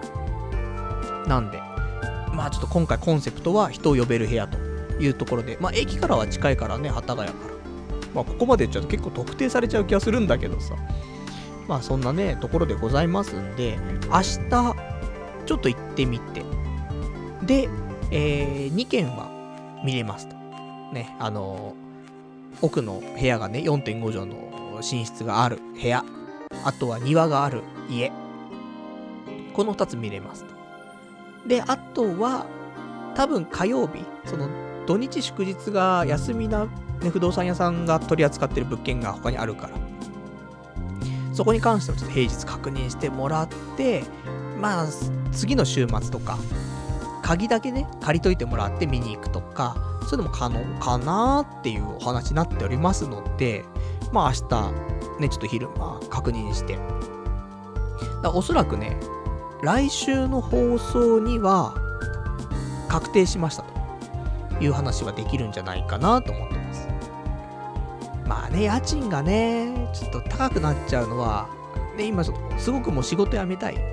気持ちもあるあるからさ、すごい不安定なところではあるんだけどさ、まあ頑張ってね、働くしかないねって思うけど、あのー、やっぱりね、思うのは、このワンルームの部屋で、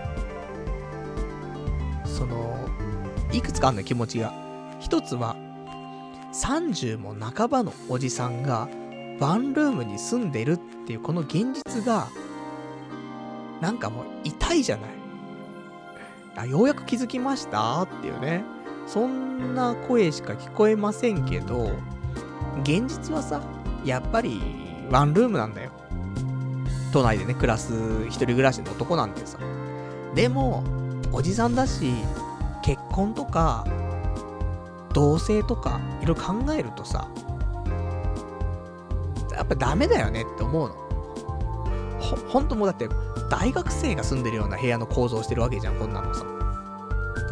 だダメだなって思うと、もうワンランク上を求めるわけじゃん。そうすると、そのプラス1万円で何が違うのっていうのをね、考えたいと思ってますんで、まあそういうところ。なのでね、まあ、おじさん、おじさんが6万円のワンルームに住んでるほど、なんか悲しいものはないですし、あとその、女の子と、ね、まあ彼女ができる、同棲する、結婚する、わかりませんけど、そうなったとしても平気な部屋に住むべきなの。じゃないと、その、ダメだよねって話は前したんだけど、隣に一人ね、えー、人が増えたとしても、大丈夫な環境がなければ、その人が入ってくる余地がないんだと。いうことなんだよ。そりゃそうなんだよね。そのさ、例えば、ね、極端な話、4畳半のさ、部屋に住んでる人がさ、彼女できてさ、なんか、ねえ、半同棲とかになるって言うとさ、いや、狭すぎて、それちょっと無理っしょ。なるじゃん。だけど、例えば、まあ、庭のやつはそうするとなくなっちゃうんだけど、寝室が、ね、あって、で、普通に、まあ、6畳ぐらいの洋室が別にあったらさ、まあまあ、2人暮らしだったらやっていけるっちゃやっていけるじゃない。で、それこそ、15.5畳のワンルームであればさ、なんかどうにでもできそうな気がするじゃない。言ったら2部屋分あるわけだからね。あの、大きさ的には。とか考えるとさ、なんか、いろいろとね、えー、思うところがありまして。うん。今ちょっとでも思うのは、この15.5畳、建物が超古いんだよね。あの、1971年にできた建物らしいのよ。古いんで、見た目もボロいいんだよね。そう、外観が味があるっていう感じだったらいいんだけど、うん、ただボロいように見えるんであれば、ちょっとね、と思うけど。まあね、あの、外見大切だよ。人間中身かななんて思うからさ、あの、建物もね、その、中身が良ければいいじゃんって言うかもしんないけど、やっぱ第一印象はさ、外じゃん。例えばだって、ね、ちょっと、まあ、幡ヶ谷ですから、新宿だったり渋谷とかで飲んでてさ、で、終電逃しちゃって、で、そんな時になんか女の子とね、楽しく飲んでて、じゃうち近いから、つって、行こうよ、つって、呼んだ時に、中は綺麗かもしんない。で、こじゃれてるかもしんない。でも外側が超汚かったら、ね、この家ってなるじゃん。そういう気持ちよ。なので、まあちょっとね、外観も含めてね、ちょっと昼間見て、あと環境ね、その、道路沿いとかだとうるさかったりするじゃない？そうすると、深夜こうやってラジオやるときにね、あの、車の音が入っちゃうから。で、特に1階とかだとね、困っちゃいますから、まあ、その辺はね、チェックしたいなと思っておりますというお話でございました。なんで、ね、来週は、あの、決まったね、えー、お部屋をご紹介ね、できればなと思っております。ではね、えー、いただいてます。お便り読んでいきますよ。ラジオネーム506番さん。面白いってワードで全部切り抜けようとしているな。つか、面白くねえよ。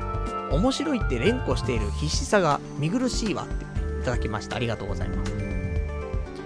この建物ですか？建物選ぶ基準ですか？面白いか面白くないか。面白くないですか？でもなんか普通のね、6畳の普通のワンルーム住むよりさ、ちょっと特徴のあった部屋に住んだ方が面白いじゃん。って思う。せっかく住むんだし。っていうところ。なので、まあ、せめてよ。みんなが面白いと思わなかったとしても、せめて俺だけは面白いって思ってないとさ、もったいないじゃん、お金払うのもさ。ね、せっかく月7万円ぐらいも払うんだからさ、まあ多少ね、ウキウキする場所がいいよって思う。で、月1万円多く頑張って働こうって思える、そういう活力にもね、なるかなって思いますんでね。だ掃除が大変、部屋が大きくなるとね。ってのはあるけどね。うーん、どうだろうね。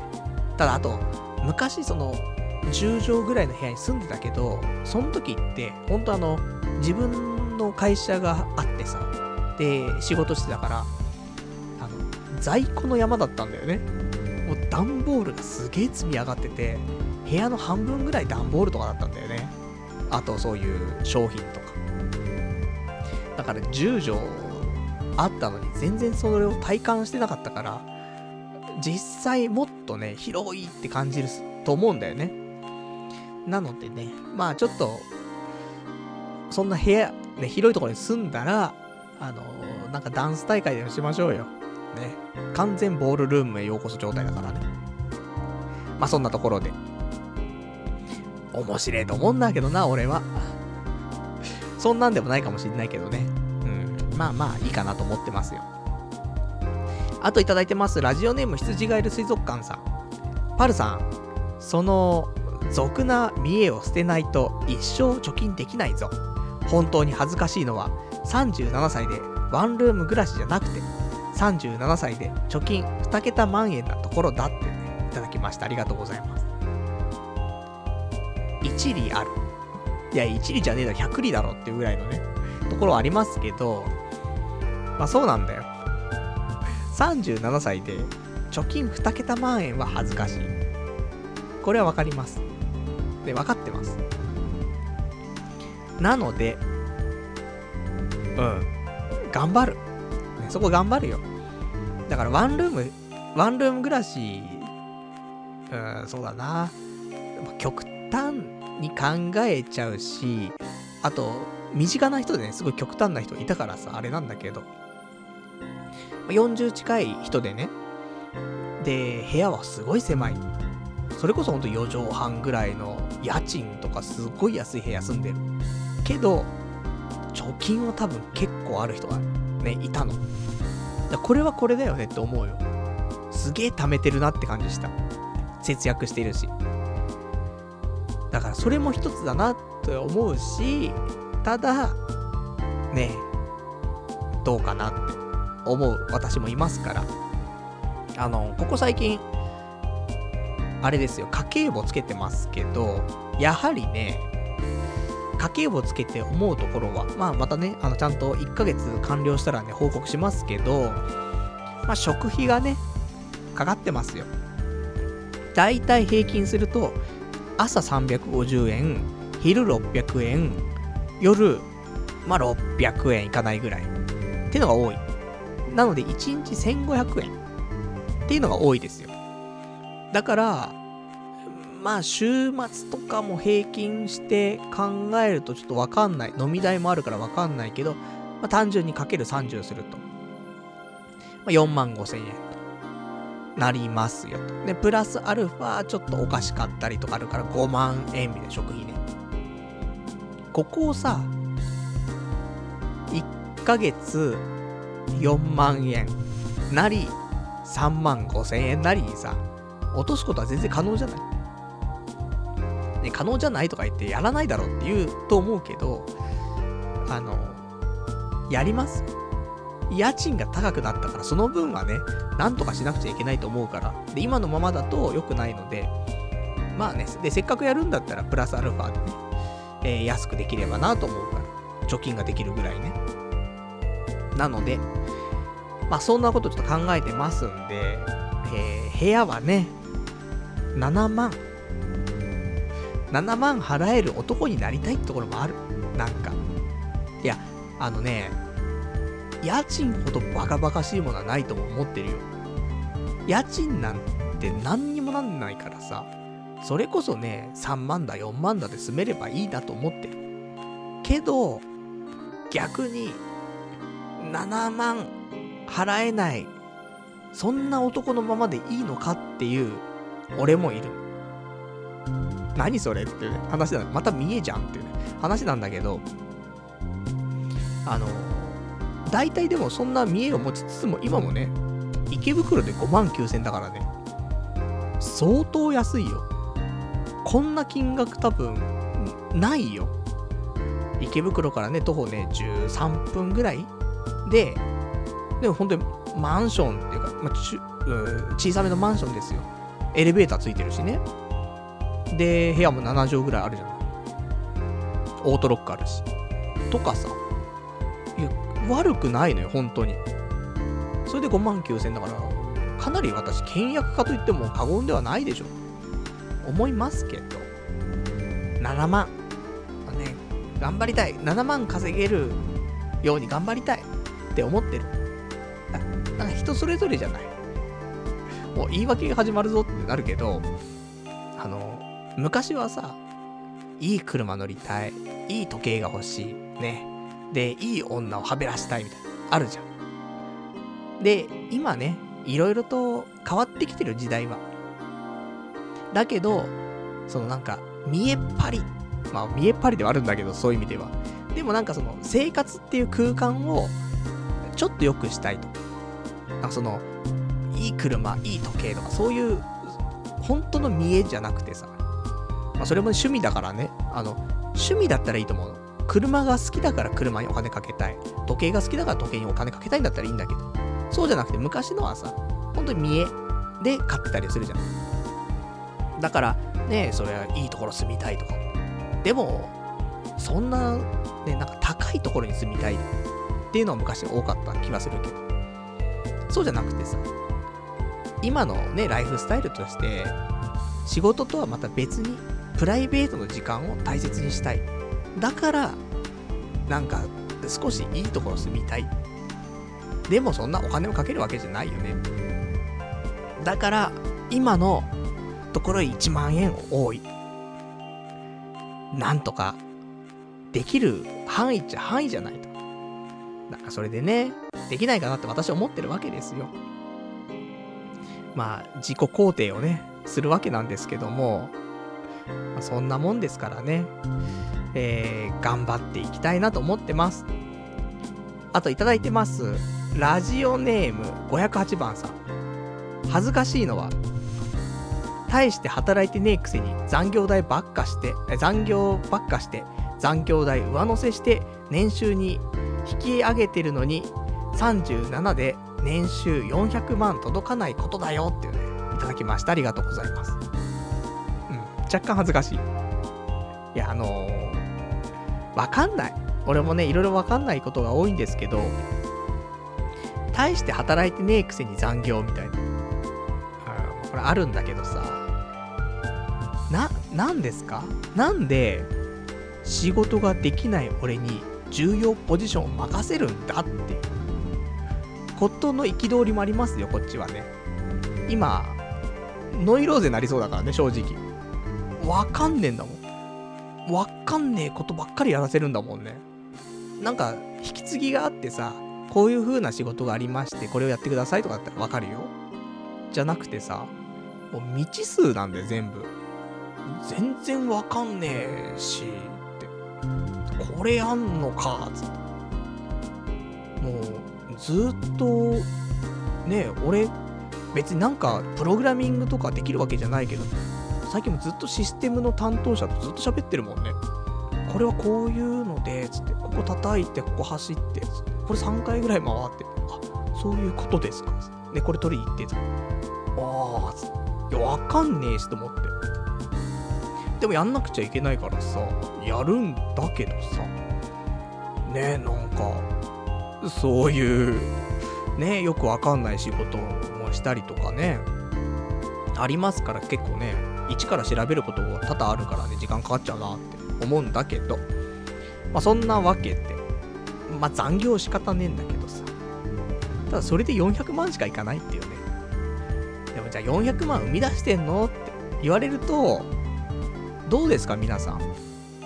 あの、実際自分の仕事が400万生み出してる仕事かなって。それは売り上げじゃないよ。ちゃんと純利益ってところをさ、純利益、営業利益なりで400万稼げてるかなって言うとさ、正直わかんなくないって思うの。なのでね、あの、それ以上求めることもなかなか難しいなとは思ってるんだけどもね。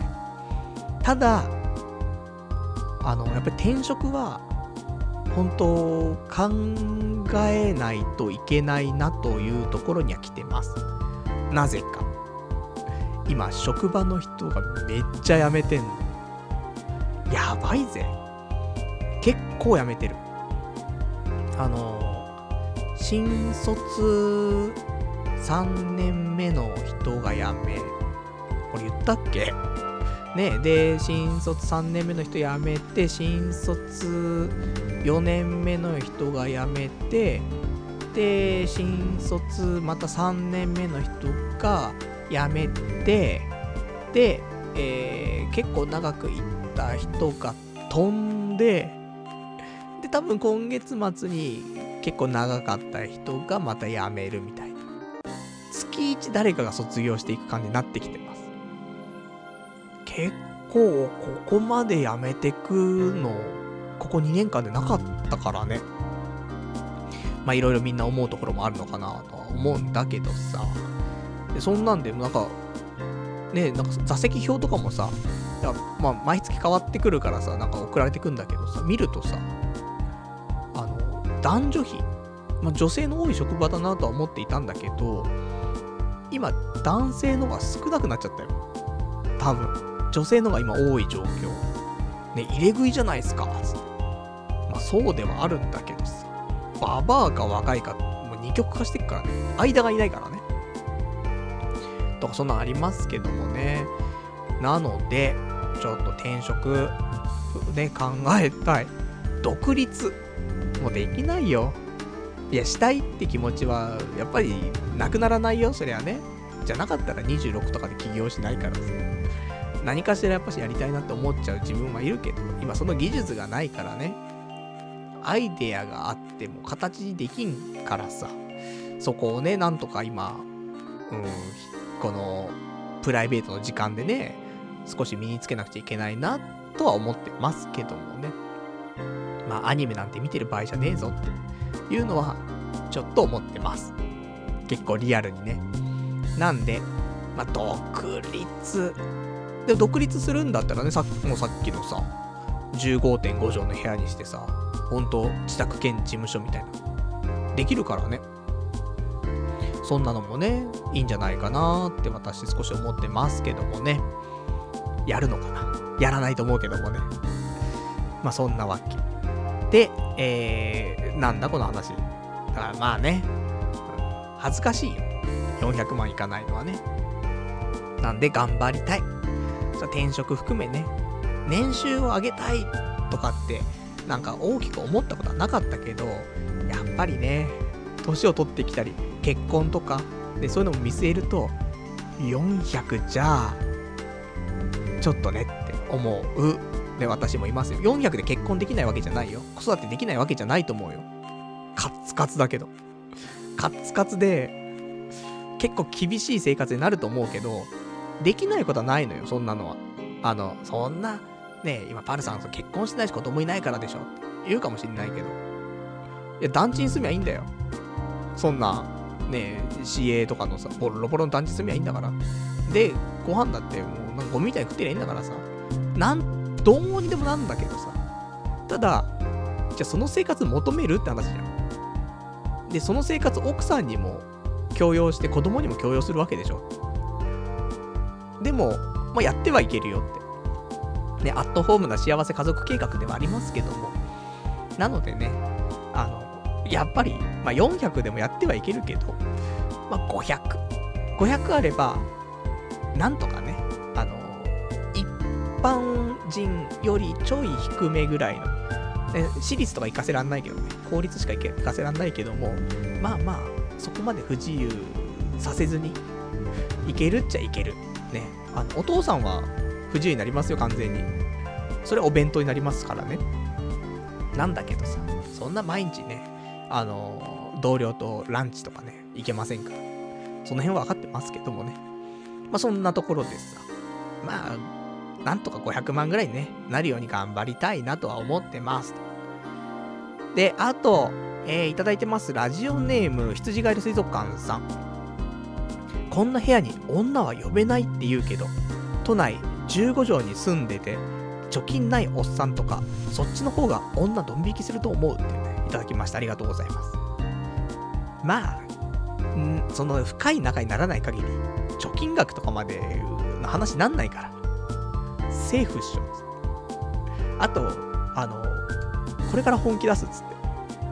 ね、それでコロッと騙されてくれる女性がいないもんかしら、思いますけど。いや、騙されないよね。え、ちょっと、車も持ってないんだよね、つって。なんでお金ないの？いや、ちょっとわかんないっす、みたいな。なっちゃうからね、えー、貯めなくちゃいかん、と思ってますので、ちょっといかんざき、ちょっと私思ってますけどもね。あといただいてます、ラジオネームガオガイガーさん。パルさん、貯金2桁しかないんですか？自分でもギリ3桁あるのにっていうね、いただきました。ありがとうございます。まあ、一人暮らしはお金かかるんだよっていう言い訳でいいですか？やっぱね、なんだかんだ、うん、家賃だ、水道光熱費だ、なんだと。いうのはね、かかりますから、それでたまらないっていうのは一つあると思うけど、まあこの1年、無駄にね、やっぱりその生態と、えー、婚活、ね、あの、ウェブ上でやったやつね、婚活と、あと、ラジオ、ね、本名ラジオ。このね、3つの3本柱がね、多分年間コストとして、いくらかかってんだ ?35 万から40万かかったよね。今年。その分が貯められてないんだよ、言ったら。まあ今までが、そういう無駄金を全くね、使ってこなかったからさ、だから溜まっていくっていう感覚はあったんだよね。特に貯める気がなくてもね。だけどやっぱり人間生きていく上でさ、それなりにお金かかるじゃない。まあ、生態はもうね、引っ越しするからやめちゃうけど、ね、まだ言ってますけどもね。なんだけど、まあ本名ラジオもね、月1万円。で、年間12万。で、婚活も結局誰とも会わなかったのにね、10万とか15万ぐらい使ったでしょ、多分ね。10万ぐらいかな。なので、まあそこをね、どうするかってところではありますけどもね。まあ、40万、もし40万貯まってたら、うん、3桁あったんじゃない？って思いますけど、で、また引っ越ししちゃうからね、えー、お金減っちゃいますけどもね。で、お金ねえなねえなって思って、あのー、今週、久しぶりに、あの、ネット上にお金今いくらかなと思って。で、調べた。そしたら、楽天銀行に5000円入ってて、お、5000円入ってるじゃん、つって。5000円で喜ぶおじさんね。とかあったんだけど、他にも FX の口座調べたら、あの、放置してあったお金が、えっと、20万円あって、やったぜ、つって。で、あとが、えー、っと、投資信託か。投資信託が、まあ、これはね、あの、今15万円ぐらいある。昔さ、あの、投資信託やるわ、つってさ、おすすめしたやつがあったじゃない。あの、ひふみみたいなのあったじゃん。で、ひふみ、あれから、えー、ずっと持ってるんだけど、なんだかんだで15%ぐらい上がってたかな。なのでね、あの、いくらプラスなんだろう。15万円プラスだと、ちょっと見てみましょうか、せっかくだから。いや、そんなね、大した額では買ってないんだよ。なんだけど、まあ一応実験的にね、ちょっと買ってみようかなというところだったんだけど、ひふみ、えっ、ー、と、ひふみプラスってやつだね。これのファンドに入りまして、で、4、4万株みたいな感じなのかな。合計で、えー、資産12で12万円分ぐらい買ってるっぽい。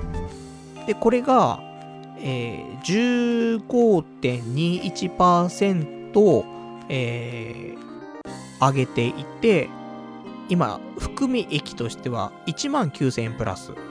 だから評価額として12万で買ったのが約14万とかなってますってところで。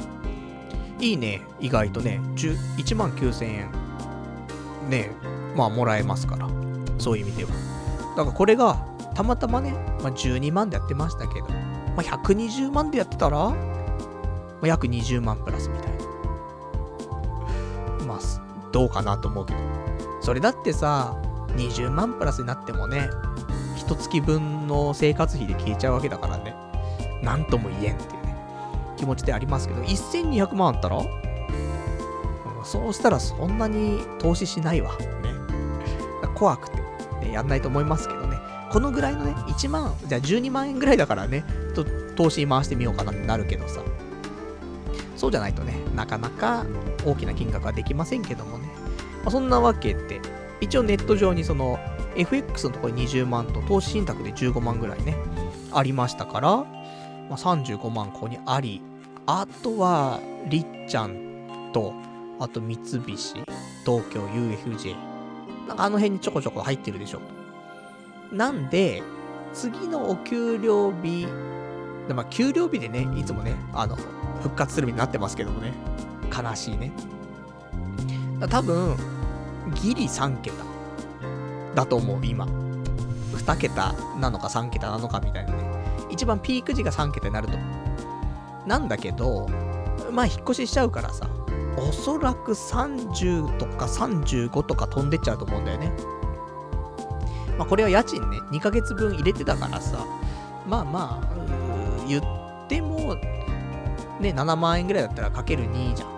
14万ぐらいは家賃としてね、えー、先払いっていうところではあるんだけど、35を引く14万。で、21万円ぐらいは引っ越し代としてね、なかったことにされてしまうやつ。まあ、あとね、普通に引っ越し業者頼んでプラス3万、4万。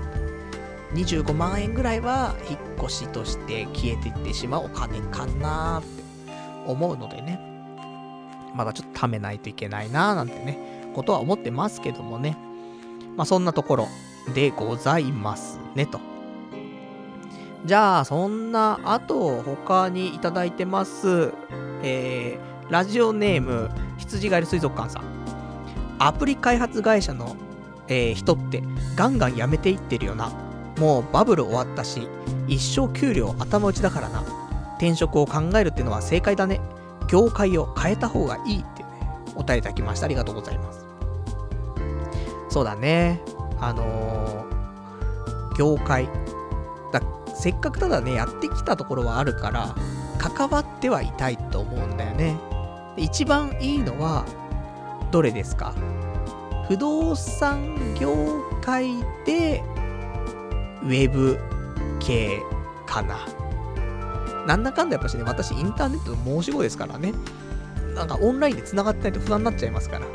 そういう意味で、で、今まで全部が、その、ネット関連なんでやってきた仕事ってね、最初通販やって、そっから独立しても通販だし、で、独立した時にもね、ウェブデザインだ、なんか、ね、なんだかんだで、うん、やったわけだよね。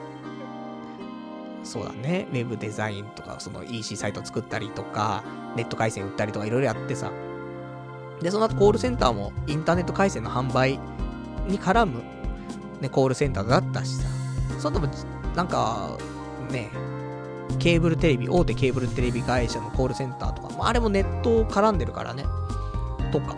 で、そっからまた出戻りのコールセンターもね、やっぱり、インターネット回線だし、そこから、ね、今の会社に行って、で、これもね、ネットじゃない。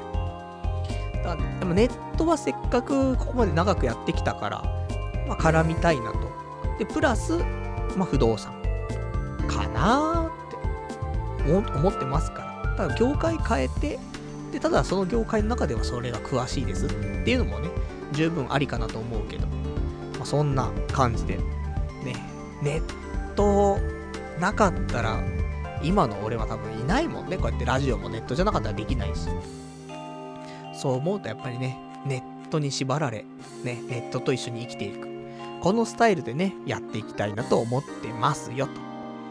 じゃあ、あとね、えー、いただいてます、ラジオネーム、えー、512番さん。えー、いつも思うけど、パルさんってほんと子供に興味ないのな。全然教育の、教育費のこと頭にないし、公立行けばいいって、えー、言ってたけど、公立行くにしてもどんだけ金かかるか分かってないな。子供本当に欲しいのというか育てる気あるネグレクトしそうだよ、あんたっていうね、いただきました。ありがとうございます。ありがとうございますって話もないけどね。ネグレクトしそうだよ、あんた。ありがとうございますって肯定しちゃってる感じになりますけどもね。いや、これ、なんだろう。なんでみんなそういうこと言うのか全然わかんないんだけどさ。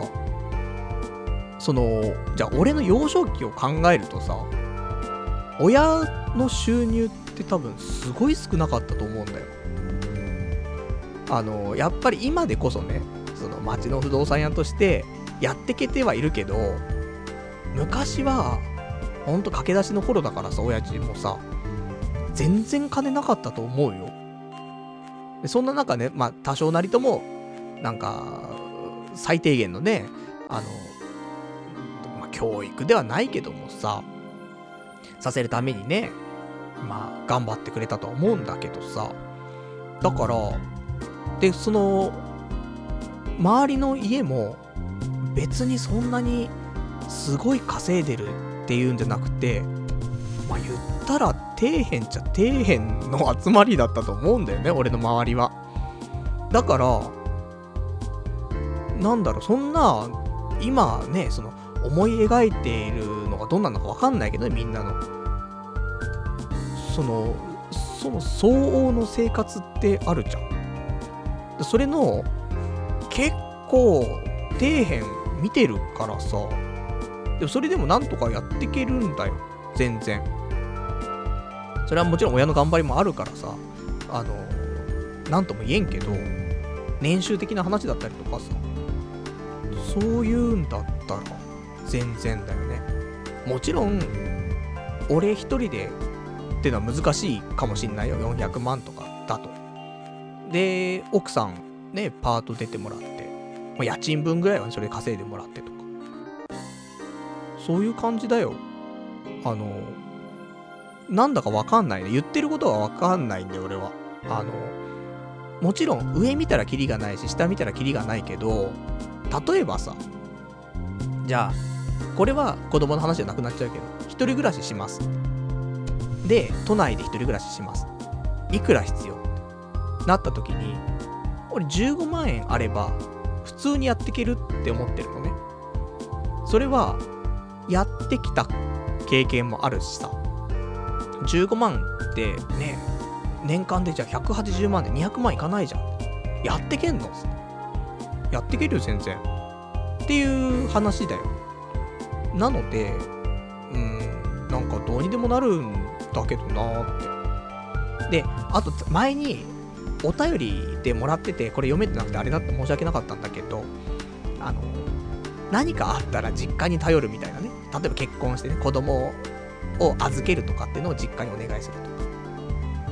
全然独り立ちできてないじゃんみたいな話があったんだけど、なんだろう。いいと思ってて、俺は。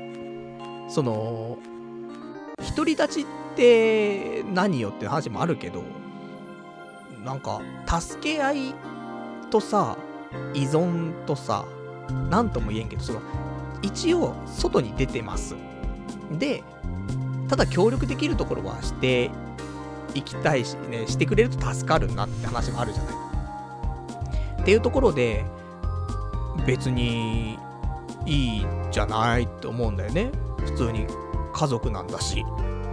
で、別に金銭をさ、あの、じゃあ月ね、生活費俺働かねえから20万30万くれよって。だったらダメだしさ、ね、何もしないよってなったらあれだけどさ、子供とかさ、別に家にいるわけだしさ、いいじゃん思うし、昔はそういうの普通だったわけだし、って思っちゃう。だよね。自分に都合のいい考え方かもしんないけども、だからそういう風に考えると、私、その子供に興味あるないではなく、その、いくらかかんのとかっていうか、普通の収入で、いや、そりゃね、あの、子供が欲しいって言ったもの、何でも買ってあげられるってわけじゃないよ。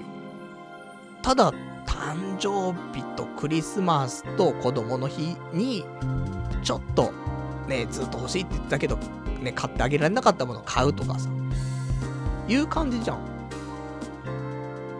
通っしょ、そういうのはさ。それだって本当に、あれだよ、5000円とかいくソフトとかさ。そういうのじゃん。マックスで、マックスでそんなもんだよ、そんな人間なんてさ。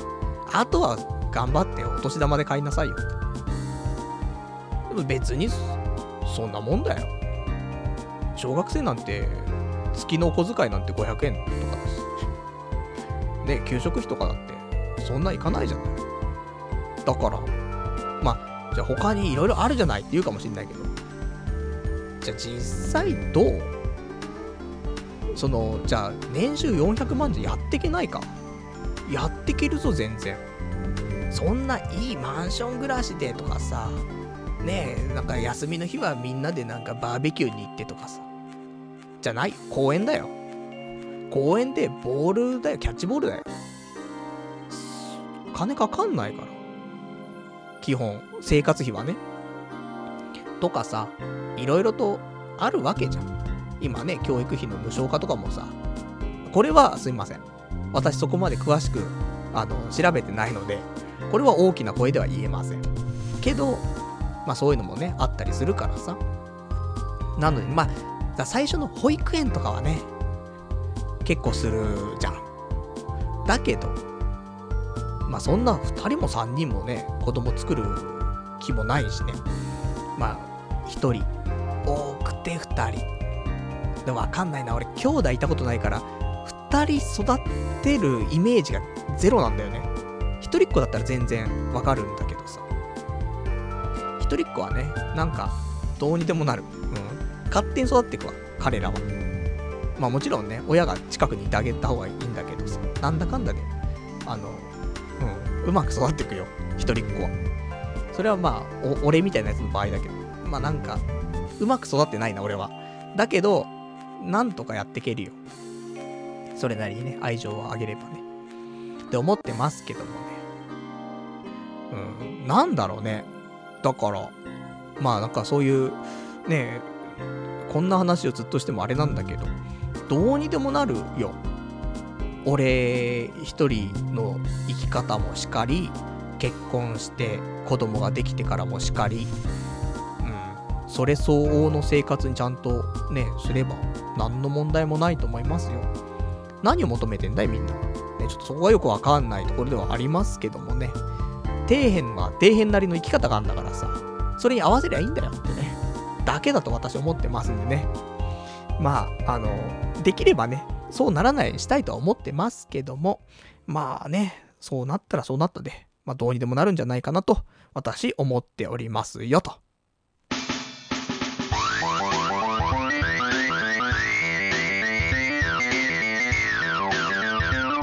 童貞ネットアットネトラジ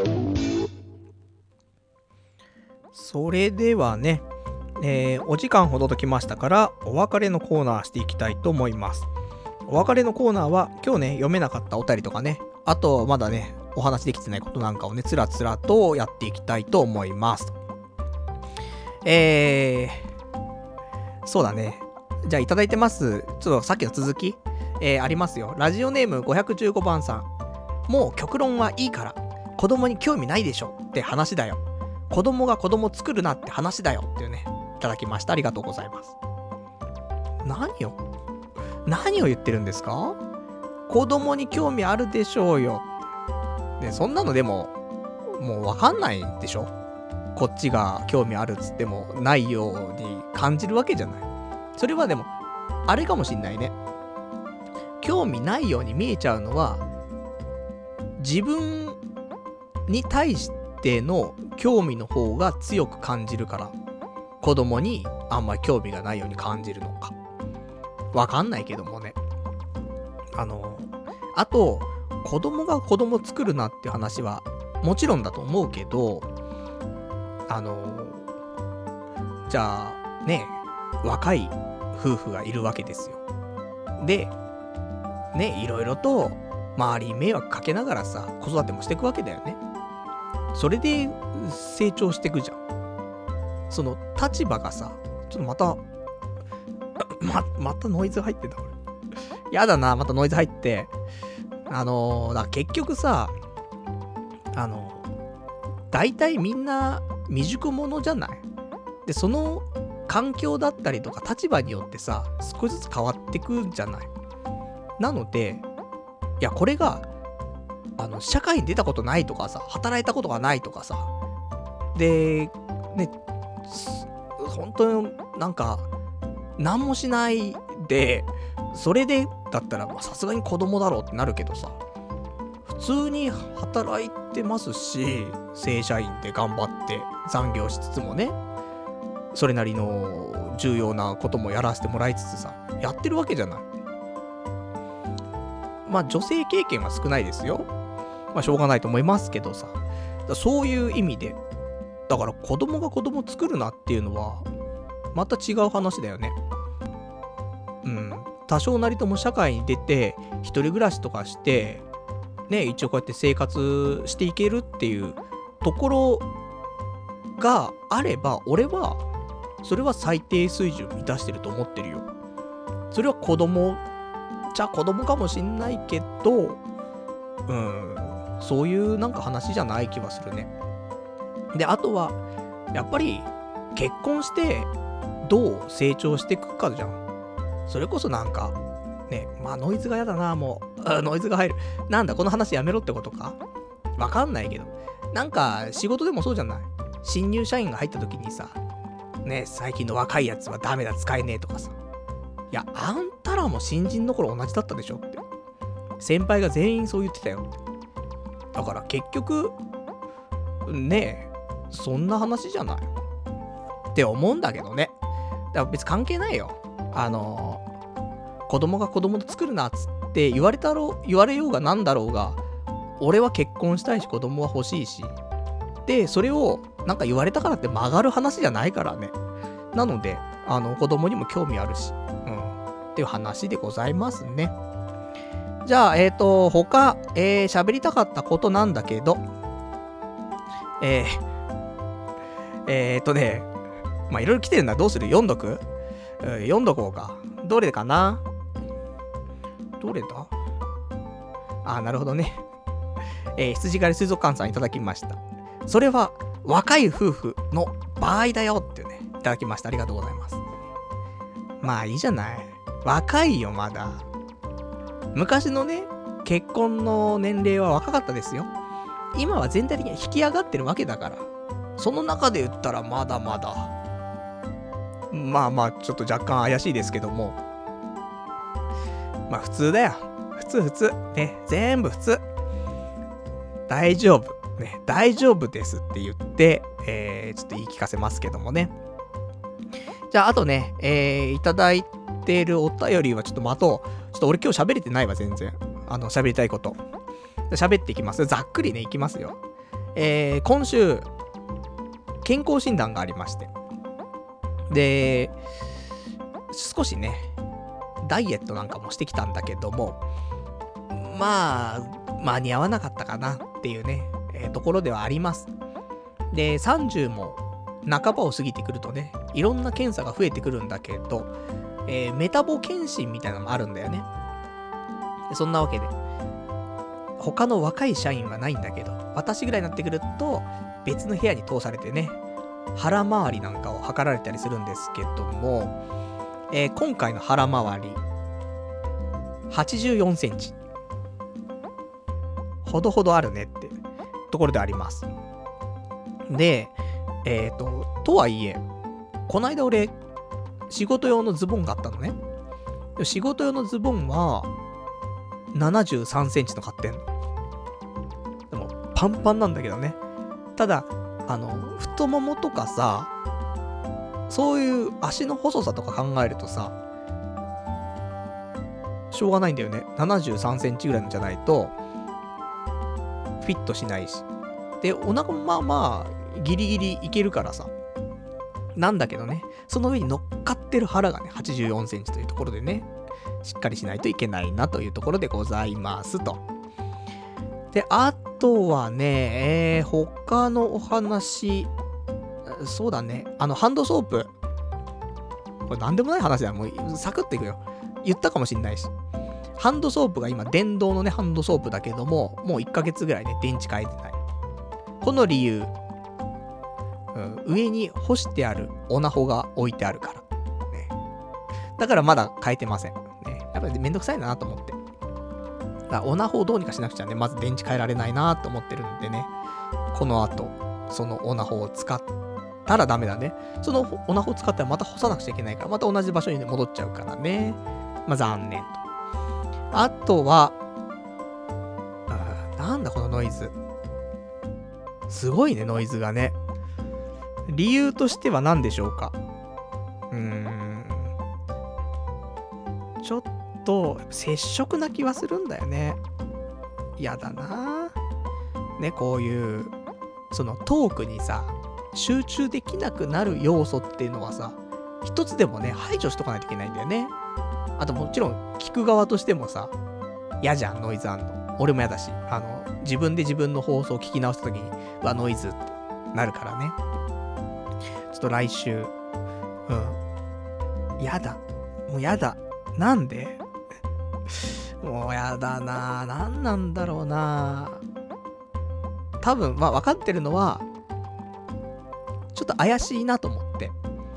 先週、先々週ぐらいは、携帯のカバーを取って、ね、カバー取って、で挿してたんだけどね、そのケーブルを。今回ちょっとカバーつけたままで挿してんの。それによって、その、ジャックが奥まで差し込めてないって可能性はゼロじゃないね。やだね。ほんとね。もうしっかりしないといけないなと思うから。まあもしくはもう iPhone が寿命なのか。昔はね、別に同じ風にやってノイズなかったからさ。まあ寿命な可能性も十分あるよねって思うと、今回発表された iPhone 8、iPhone 10。これ変えなくちゃダメだね。ちょっと思いますけどもね。どうですか皆さんは？どれに変えますか ?10。でも、でかい。でかいし、高いし、あと、俺ちょっと思うのがね。まあ、いろんな携帯触ってるのよ、俺は。あの、仕事柄ね。Android も触るし、iPhone もね、一応全種類触るけど、あの、そういう全面ディスプレイみたいな感じのはあるじゃん。今もさ、他の Android とかあったらね。とか、あとやっぱり、その、端っこの方がね、やっぱそそういうガラスっぽくなってたりとかさ、あるけど、使いにくいんだよ。なんだかんだで。あの、触っちゃうっていうか、その、反応しない部分がフロントに欲しいんだよね、やっぱり。使うにあたって。それが全部が反応する可能性がある端末って、うーん、どうなのかなって、ちょっと思っちゃうところと、あとは、あの、指紋認証が、その iPhone X ではなくなってしまうんだよね。その代わり、あの、顔認証みたいになるんだけどさ、朝目覚ましとか携帯でやってる時にさ、いつも指紋認証でね、あの、解除してんの。それをさ、顔認証にしないといけないってなったらさ、もう朝目覚ましになった時に携帯持って顔の目の前にそれを表示させるみたいなさ、めんどくさすぎるでしょと思って。とか、あとやっぱり顔を見せなくちゃいけないのがめんどくさいね。せめて指だけというか。指も最初めんどくさかったけどさ、まあ慣れたから慣れるんだろうけど、まあその辺かなって思ってる。あとまあお値段高いのは、まあ毎日使うもんだし、あと、それこそそういう仕事してるし、って考えるとね、まあまあ仕方ないかなって思ったりするんだけどさ。でもいろいろ考えると、iPhone 8なのか、ね、10、うーん、ま、なんか悩む。むしろだって俺 iPhone SE とかにししたいなと思ってるぐらいなんだよね。あのサイズ的に。手、手の指がさ、短いからさ、何かと使いにくくて。だから、10だとちょっと大きいんだよ。多分。あの、まあ、それディスプレイの方が大きいのかちょっとわかんないけど。なので、ちょっと10は高いし、大きいし、ちょっと指紋認証じゃないしとかいろいろ含めると、うん、どうかなつって。じゃあ8かな。でも8と7って言うほど違くないからさ。だったら、セブンで、そのすげえ値下がりしてるセブンを買うのが、なんか正解なんじゃないかなってちょっと思ってる。それかもう8。ね、今のね、6もね、4年使ってるからなんだかんだ2年で買い替えしない気もするんだよね。4年ぐらい使う気はすんのよ。なので、まあちょっとどうなるかわかんないんですけど、まあ7でも十分、ね、防水っちゃ防水だったりするし、か問題ないよね。スイカも使えるし。まあ、唯一、変わるとしたら、充電の仕方が変わるかなぐらいでしょ。そのなんか、あのケーブル挿して充電じゃなくてさ、どっか置いてね、充電できるとか、で、急速充電できるとか、あるから、まあその辺がね、恩恵があるかないかってところだけど、どうかしらっていうね、ちょっと考えてます。なんでね、まあどっちにしろ、あのー、近々買えるでしょうというところでございますって話。じゃあ、あとね、他のお話、そう。あのー、先週ちょっと宣言しましたけど、もう、平日は早く寝るという話しまして。もうノイズがすごいけど、もうノイズ気にしないで喋るね。その代わりもサクッと終わらすね、もうね。多分ね、2時間とか超えてくるとね、ノイズ出てくる気がするね。まあそんなわけで。で、早く寝るって話してたんだけど、えー、なかなか仕事がね、0時に終わると家帰ってくるの1時過ぎちゃうからさ、もう物理的に無理なんだけど、終電とかだとね、ほんと2時近くなっちゃうからさ、まあちょっと無理がある日もありましたが、えー、いつも、ね、ここ最近ずっと平日は3時半に寝てました。で、まあ7時半に目覚ましかけてみたいな。生活がもうほんとここ半年以上続いてましたけど、先週、宣言しましたからね。頑張ろうと思って、月曜日、2時。これもすごいんだよ、本当は。2時になんて寝たことほんとここないからさ。2時、月曜日2時。火曜日1時半。水曜日2時半。木曜日1時半。で、すいません。金曜日4時、土曜日6時と。ね。週末はもうしょうがないんだけど。そんな感じだったんで、だその代わり、何もできなかった。平日帰ってきて1時間以内に寝るとかさ、そんなんしないとこれ達成できなくて で、平日は捨てたんだよね。だから、週末さ、ね、アニメ見ようって思うじゃん。溜まってるし。18本ぐらい溜まったからね、アニメね。あーっつって。で、それを見てました。このね、土曜日、日曜日ね。まあ、そんなところでございますんでね。まあまあ、あのー、頑張りますよ。ちょっと平日ね、1時とは、1時前にでも寝たい、やっぱり。せめて1時半だよ。そしたら、7時半のね、目覚ましだから、6時間寝られるから。1時半までには絶対っていう気持ちで行きたいなと思ってます。でね、あと、ちょっと思ってましたけどね、早く寝るのって、ダサいって、ちょっと思ってる節があったんだよね。多分。だってさ、ヤンキーとかいるじゃん。オラついてるやついるじゃない。でも、そいつらがさ、俺もう毎日11時半には寝てるからとか言ったら、まあ可愛らしいけど、ダサいじゃん。っていうのが、多分片隅にあるよ、俺の中には。価値観として。だ遅くまで起きてるのはかっこいいわけじゃないんだけど、早く寝るのがダセーっていうのはある。その基準が多分1時ぐらいだったらいいんだけど、なんか、その日が変わる前に寝てるやつ。いや、それは正しいんだよ、すごく。正しいし、それが本当は一番いいんだけど、うん、ちょっとダセーなって思ってたのも、正直あるとは思う。じゃなかったらこんなことなってないもんだ。だ価値観がね、ゴミ価値観な気がしてます。まあこれからはね、早寝。ね、どんだけライフスタイルをね、良くしていくかって話ですから。まあ1時前に寝れるようにね、まあ、物理的に無理な日は無理だからさ、そういう時はなるべく早く寝るけど。まあそんなところでございました。一応ね、頑張りましたっていうね、報告だね。うん、本当3時半とかより前に寝たことがほぼなかったもんね。まあだから、早くて3時だったからね。そこがね、1時台が2回、2時台が2回あったからね。結構、うん、頑張ったじゃんって、ね、思ってはいるんだけどもね。どうかしらね。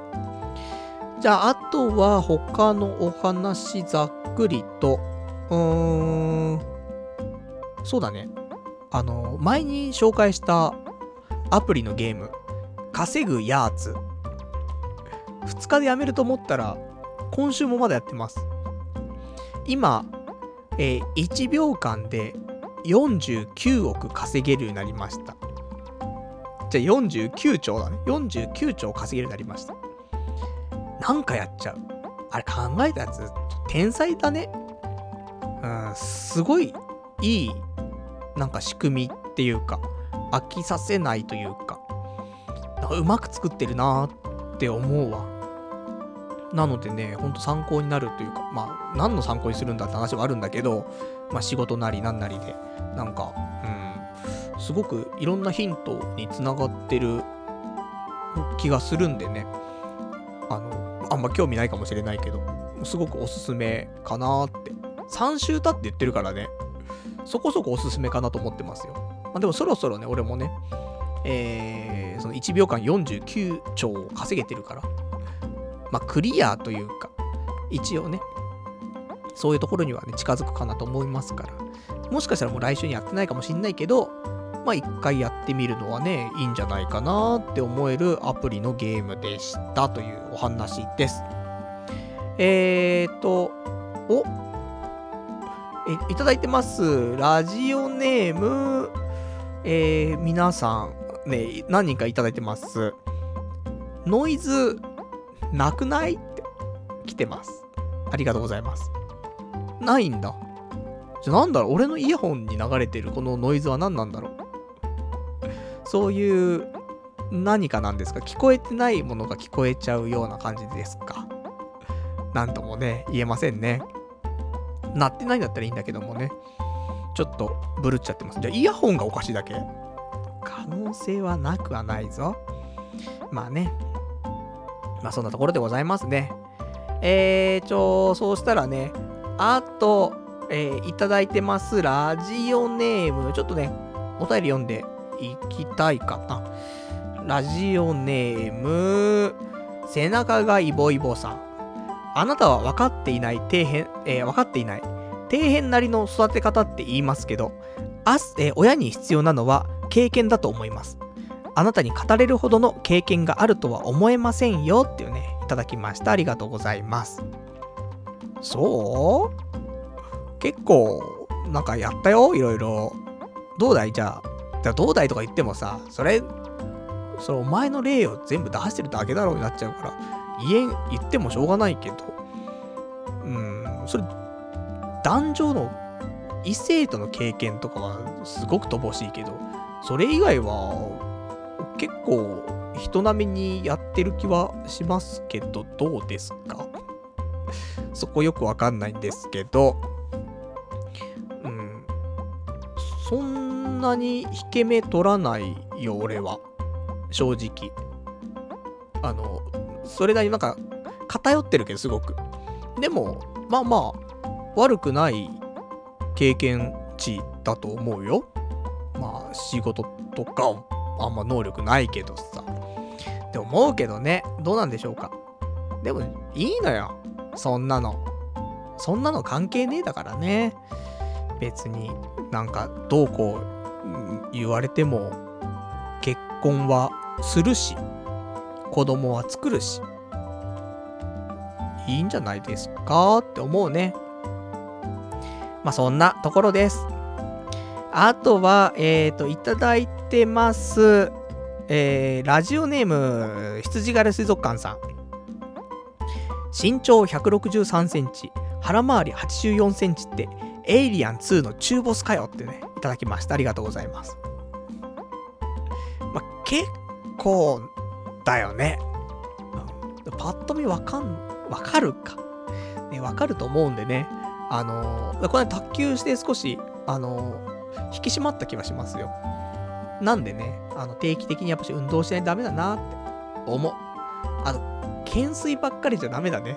もっと腹筋系のお腹に効く系をね、ちょっとやらないといけないななんてね、ちょっと思ってますけどもね。まあそんなところでございます。じゃあ、あとは、えー、いただいてます。ラジオネームガオガイガーさん。絶対一人っ子はやめた方がいいと思います。完全に偏見ですけど、経験上、自分が関わったことのある一人っ子は、みんなどっかおかしいなって人がとても多かったです。兄弟がいるだけで、人との関わり方、学べますよっていうね、いただきました。ありがとうございます。それは思うよ。ね。一人っ子は、特殊だよね、多分。だってさ、普通に遊ぶとするじゃん。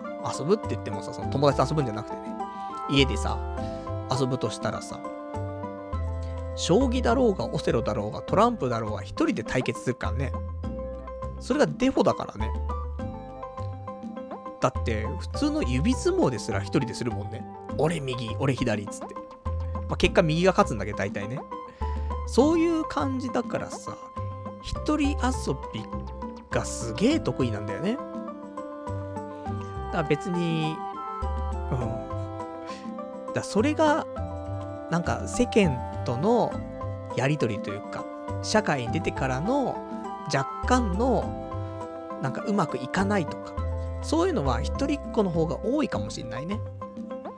だまあ、甘え上手だったりとか、そういうのは、あと、親の愛をね、全部受けられるから、そういう意味では一人っ子はいいんだろうけど、うんなんだかんだ兄弟いた方がいいと思う。本当に。それは感じるよ。で、よく一姫二太郎なんて言うけど、まあ別にでも男女二人ね、一人ずついればいいかなと思うし、よく聞くのはさ、お姉ちゃんがいて、弟がいて、こ、この関係性がいいっていう風に聞くんだよね、一番。でもちょっとまあ俺の考えだと、お兄ちゃんの妹の方がいいんじゃなかろうかとね、そう私持論では思ってますけどもね。なので、ただ二人か。二人ってなった瞬間に、うん、お父さんちょっと頑張んないといけなくなっちゃうね。うん、結構もう一人っ子、頭の中、俺が一人っ子だから、子供生まれても一人っ子っていう脳内なんだろうね、デフォが。だそう、二人になると結構きついね、いろいろね。うん、歪みが出てきそうな気がしますんでね、お父さん頑張んなくちゃいけないなってちょっと思ってます。えーと、あとは、まあ、いろいろちょっといただいてますけども、どれを読もうかしら。ね、なんとも言えないですけどもね、ラジオネーム、えー、羊狩水族館さん。ウェブ知識の強みあるんなら、不動産業界で強いんじゃないかな。宅建と城、えー、かっこ、実家の不動産屋。持ってて、ウェブに強い人材ってそんなに多くないよって、ね、いただきました。ありがとうございます。頑張るってね。なんか頑張りたいなーと思ってるんだけどね。どうにかなるんでしょうかね。まあいろいろやりたいと思ってます。で、こんな、なんか、やりたいと思ってますみたいな、そなんかゆるい感じになっちゃったね、急にね。まあそんなね、ところ。あといただきました、ラジオネーム、うすのろおじさん。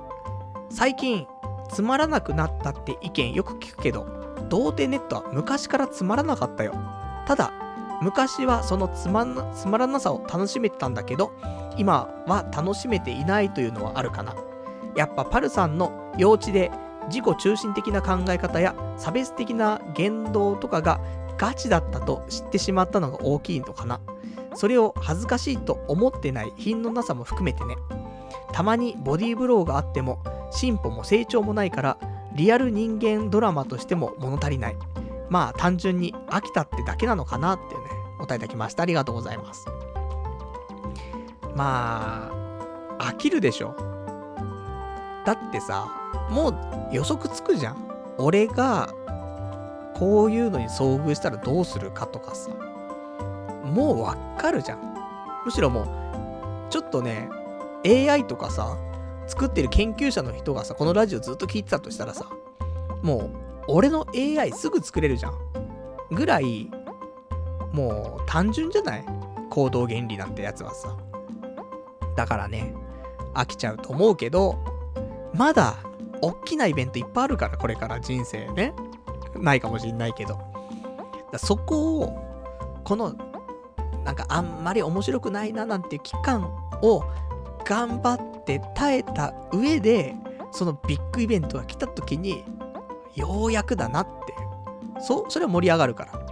ただこれが、あの、なんかパッとしねえななんていうね、その1年2年なんていう期間を経過しないでね、いいとこだけ聞こうとかすると、あんま盛り上がんないんだよね。やっと来たかっつってね、これを待って2年間みたいな。そういうのがあるじゃん。ないかな。わかんないけど。だから、あのー、ありますよ。40までに結婚とかは。え、結構なんか先になりませんつって。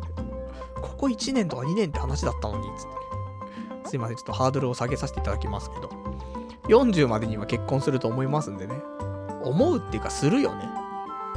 なんか、あの、いや、するよねでできるような人間じゃねえだろってあるんだけど、するよ。もう決定事項だよ。誰でもいいよ。結婚するよ。またそういうこと言ってってね。なんか、誰でもいいみたいなつって。いいんだよ、そんなもうね。いや、もちろん、あの、最善は尽くすよ。ね、できる限り自分に合い合う人、そして相手としても俺が合うっていう人を見つけたいと思うけど。でも、人間まあ、期限ってもんがあるわけじゃないですかと。ね、仕事になかなか期限切れない人間かもしれないけども、私はさ。でもやっぱし、そういうのあるわけだから。それはいつなの、まあ、?40 までにはって思ってますよ。ほんとじじいだもんね。40で結婚してすぐ子供生まれるわけじゃないじゃない。だから、本当は、定年、まあ、定年なんていうような働き方できないよ、多分。俺の稼ぎとかだとだとしたらね。普通にずっと働く感じになるけどさ。でも60になった時に、なんとか子供は成人してほしいね。そのぐらいの感じでいきたい。本当はね、大学まで、でも多分今のね、子供たちは全員行くわけだからさ。大学4年生で、まあ浪人させられるほどのゆとりはない家庭になるとは思うけども、まあ22歳までの学費はね、あの、頑張って捻出できるようにしないといけないって考えると、まあでも、定年が65まで多分、ね、なります、なってるところもあるし、なってたり、なってなかったりでしょ？だから、まあギリ平気かな。40までに結婚して1年ぐらいで子供できて、そしたら、なんとかね、子供が、まあ大学卒業するまでは働いてられるかなと。あとは頑張ってくれと。社会に出て、なんとか頑張ってくれと。サポートはするからという感じかなって思いますけどもね。もうよくわかんない話ばっかりになりましたね。じゃあ、あと、えー、他いただいてますけども、どうですか、これを読もうか。ラジオネーム、475番さん。私は、よっぽどのことがなければ、10時には寝てますよ。子供が8時に寝るからというのもありますが、3時半か4時くらいに起きて、いわゆる朝活的に仕事をする方が自分には向いているので、テレビとかの誘惑もないし、えー、いろいろ集中できていいかと思いますよというね、お答えいただきました。ありがとうございます。すごい、なんかそのさ、さっき、早く寝るのはダセーって話したけど、これはなんか違うんだよね。そのさ、結局、生きがってるやつが早寝してるのがダセーっていうところがダサいだけであって、まあ別に家庭があって子供がいてみたいなところであれば特に早く寝るっていうのはもちろんのことだし、それをちゃんと早く起きて朝活的に仕事するとかっていうのは、そのできるビジネスマンじゃん。で、どんな今ビジネス本読んだって朝早く起きて仕事しろという話になるじゃない。だから、うん、できる人なんだなって思うけど。だからね、ちょっと、うん、どうなんだ。ただ、起きれないな、俺は。早く寝りゃ起きれるんかもしんないけどね。早く寝るっていうことがね、もうなんか、染みついちゃって、それもダメだねって思うけどね。まあ仕事をね、うん、まあ仕事をなんとかね、早く終わらせるようにしないといけないなと思うんだけど、また新しい企画が出てきてやんなきゃいけないんでね、企画今新しいの2本走らせつつ既存のやつがあるからちょっときついから家帰るのやっぱりちょっとみたいな。で10時にはやっぱり帰れないかな思ったりするけどもね、体壊れちゃうからね、なんとかしたいなとは思いますけどもね。あとは、えー、これだけ、うわいくつか読みてえな。ラジオネームベルさん。秘宝。仕事ができない若手社員の特徴が、パルさんに完全一致っていうね、いただきましたけど、えー、5位。仕事の覚えが悪い。理解力が低い。4位。やる気、モチベーションが低い。3位。ほうれん草がない。コミュニケーション力が低い。2位。仕事が遅い。容量が悪い。ミス、不注意が多い。1位。受け身、自主性、積極性が乏しいってい、ただきました。ありがとうございます。もう完全一致すぎてさ、笑っちゃったもんね、読んだ時にね。この仕事ができない若手社員の特徴ほど、俺にぴったりなのないもんね。びっくりするぐらい全部だもんね。いや、受け身なんだよね。ほんと。やるんだけどね。や、いや、自主的にやるんだよ。自主性はあるんだよ。ただ、その後が受け身なんだよね。全部やってるんだけど。で、ほうれん草ができないってそういうことはね。まあ、言ってんだけどね。もっと密にやるべきだなって思う。うん。やってないわけじゃないんだけど。理想と離れてるってところだな。で、モチベーション低い。うーん、そうだな。なかなかね。目標があるじゃない。で、それが無理難題でもさ、いやー、これじゃ無理っすっていうんじゃなくて、一応その目標を達成するためにはどうしたらいいかっていうので動くよ。ね、大人だしさ、そういう意味ではね、頑張ってるけどもさ。でもね、うん、なかなか辛いね。あと仕事の覚えが悪い。理解力が低い。うん。まあ、しょうがないね。全部しょうがないです。済ましちゃうところは良くないけどもさ。まあね、頑張るしかねこう、こういうのはね、少しずつ改善されていくと。ね、若手じゃないけどもね。頑張った。何かしら、ね、あの、どんな社員だって、この1位から5位はあるんだよ。それの、ね、優劣はあるだけあってさ。だから、ただ全体的に俺は低いだけの話であってさ。じゃダメじゃん、つってね。いや、悲しい。ね悲しいけども完全一致で何にも言えないやつでしたっていうお話。あとは、えー、これだけ読んで今日終わりにしようか。ラジオネーム477番さん。パルさんのようなチンカスみたいなバカで差別的でナルシストなボンクラが知り合いにいるけど、そいつ結婚してるよ。嫁さんは普通のルック、働き者らしい。パルさんの方がそいつより劣っているわけではないんだよ。ではなぜパルさんは結婚できないのか。運がないんだよ。あと思いっきりの良さ。それがあればなんとかなるよ。クズでも。だけど、運だけはどうにもならんか。まあ、鼻のない猫ひろしみたいな見た目のパルさんは、ワンチャンなどないから。もう、なすがまま、運に身を委ねろよっていうね。いただきました。ありがとうございます。なるほど。俺みたいなチンカスクソ野郎だとしても、なんとかなると。ねそんなやつだって結婚はしてるぞと。大事なのは、運と。で運がないからダメなんだと。あと、思いっきりの良さがないと。この二つさえあれば、どんなクズ野郎でも、なんとかなるぞっていうね、お話ですよ。で、こんな、鼻のない猫ひろしみたいなやつだとしても、まあ、なんとかみたいな。いや、そういうやつはワンチャンねえからって言われてるけども。まあまあ。あとは、運。運はね、手繰り寄せないといけないからね。だから、それこそ、ね、住む場所を変えて、風水的にね、良くしてと。で、うん、やっぱチャンスを逃すなというところだよ。今、女の子を部屋に連れてこれないから。部屋汚すぎて。せめて掃除しなさいよって話なんだよね。でもさ、もう、汚いんだよ、部屋。あの、整理はされてるけど、いろいろと掃除やっぱりしないとね、汚いからね。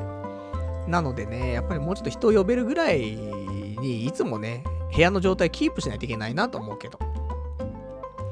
だそれをね、ちょっと引っ越ししたら、ね、引っ越しする前にできるだろ、それって思うかもしんないけど。うん。まあ、引っ越ししてからね、頑張りますっていうね、いつもの良くないやつ。あとは思いっきりの良さ。ね、これはもう本当に思いっきりが悪いからね、俺はね。どうにかしなくちゃいけないなーって思うけど、これも引っ越ししたら、ね、もうちょっと思いっきりよく行きたいなと思ってますよっていうね。なんだその話ってね。えー、あとは、そうだな。えー、他にもいただいてるけど、どうする？読む？読もうか。これ、結構肝なんだよな。いただいてます。ラジオネーム530番さん。競争したことないのが致命傷だな。受験、就活、社内営業。要は、えー、適齢期の嫌々でもやることをやってないのが今のパルさんの甘さにつながってると思う。まあ、親のせいでも環境のせいでもなく、パルさんのせいだと思うよ。なんで、クソみたいなゲーム、えー、なんでクソみたいなゲーム専門に行ったか、そしてろくに就活しなかったのか。そりゃ、人よりスタート遅くなるよってね、いただきました。ありがとうございます。これは、そうだと思う。ここは、足りないね、やっぱり一番ね。受験ってさ、高校受験だけだもんね。その、競争的なものって。高校の時の、高校受験で大学受験とかはね、普通に失敗してるし、失敗してるし、その辺の知識がなんかね、すげえ乏しかったね。だからダメだね。で、就職活動もさ、結局しなかったからね。そのままアルバイトで、ね、ブラブラやって。で、社内営業、会社でもね、競い合うっていうのは特にしてないもんね。普通にやるべきこととはやんなきゃでやっててっていう感じだもんね。だ競争はないのが良くない気はするね。そうなんだよね。大学受験と就職活動って人間の人格形成とか振り返りとかですげえ重要な気はするのよ。それは、この2年前のね、その中途採用とかでさ、転職活動をすごいした時にさ、ねえ、あのー、やっぱり、なんか思うところはあったよね。だからやっぱり新卒とか大学入ってる、まあ段階でね、自分を見つめ直してどうしたいのかとかさ、それをね、すごく深いところまで考えなくちゃいけないじゃないそういう作業をさ、その、するのが、ほんと、10年、15年遅れてるんだよね。言ったら。その、中途採用の時にね、しっかり考えたとしてもだよ。で、それでさ、やっぱ10年とか15年遅れてるからさ、そりゃあね、うん、スタートが遅くなるよね。まあもちろんそれそれでできて、できてるって話でね、進めた場合だけどさ。だからね、うん、良くない。けど、まあここがすごく、うん、肝というか、俺が、ちょっとその、幼稚というか甘いというか、っていうのは、多分ここに少し少しなりとはなんかその起因がある気はするね。まあ、そんなところ、ね、ちょっと肝になるようなメールだったので、ね、ちょっと読んでみましたというところでございます。じゃあ、えーと、そんな感じで、えー、ちょっと文字がもうほどと来ましたんで、この辺でお別れというところなんですが、来週は、えー、9月の24日の日曜日、また22時ぐらいからやっていきたいと思います。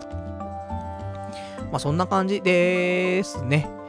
で、明日また不動産屋行って、えー、もしかしたらまた週末に、ちょっとどっかね、新しいとこ内見できるかのところで決めるという感じかな。で、あと、その後、ね、予定があるって話したんだけど、不動産屋行った後、多分、あの、前に、京都に旅行行ったじゃない？で、京都旅行の時にオフ会したんだけど、その時、オフ会に来れなかった人が、何やら東京に来てるらしくて、もしかしたら明日の夜にちょっと会って、ね、あの、少し食事なんかをするかもみたいなイベントが入っております。ね、あの、私あれですから、会いに行けるラジオパーソナリティなんでね、全然そういうのはね、あの、あれば言っていただければね、と思いますんで、そんな感じで、ね、えー、長々と今日もよくわかんねえ話、ね、妄想ばかりでしたけどもね、まあ、少しずつね、妄想を形にしていかないとね、いけないなっていうところではありますし。なのでね、もう今年も終わっちゃうからね、あと、10、11、12って3ヶ月で終わっちゃうからね、今年。マネタイズはどうしたんだ、俺。ね。ボクシングはしないのか、俺ってね。俺じゃなくてジョーが始めちゃったぞってね。とか、ね、あの、神風とわが始めちゃったぞなんてところありますけどもね。まあちょっとね、あの、あれだったわ。あの、幡ヶ谷の駅前に、マーシャルアーツの、あの、教室があった。マーシャルアーツもいいね。何言ってんだってやんねえだろっつってね。頑張りたいと思ってますよ。ね。そんなわけでもうなんかすげえ12月に全部詰め込むような気がしてもうやだね。わかりませんけどもね。まあ何かちょっと頑張って有言実行できるようにね、やっていければなと思ってますけども、どうにもならない気がね、少しずつしておりますと。まあ頑張りましょう。まあそんなわけで、まずは引っ越しをね、してからじゃないと何も始まらないと思うのでね、引っ越しをします。それはもう来週ね、報告できるように頑張りたいと思いますんで、えー、ちょっとね、お楽しみにしていただけたらと思います。そんなわけでね、今日も長い間ね、ご視聴いただきましてありがとうございました。それでは、また来週お会いいたしましょう。さよなら。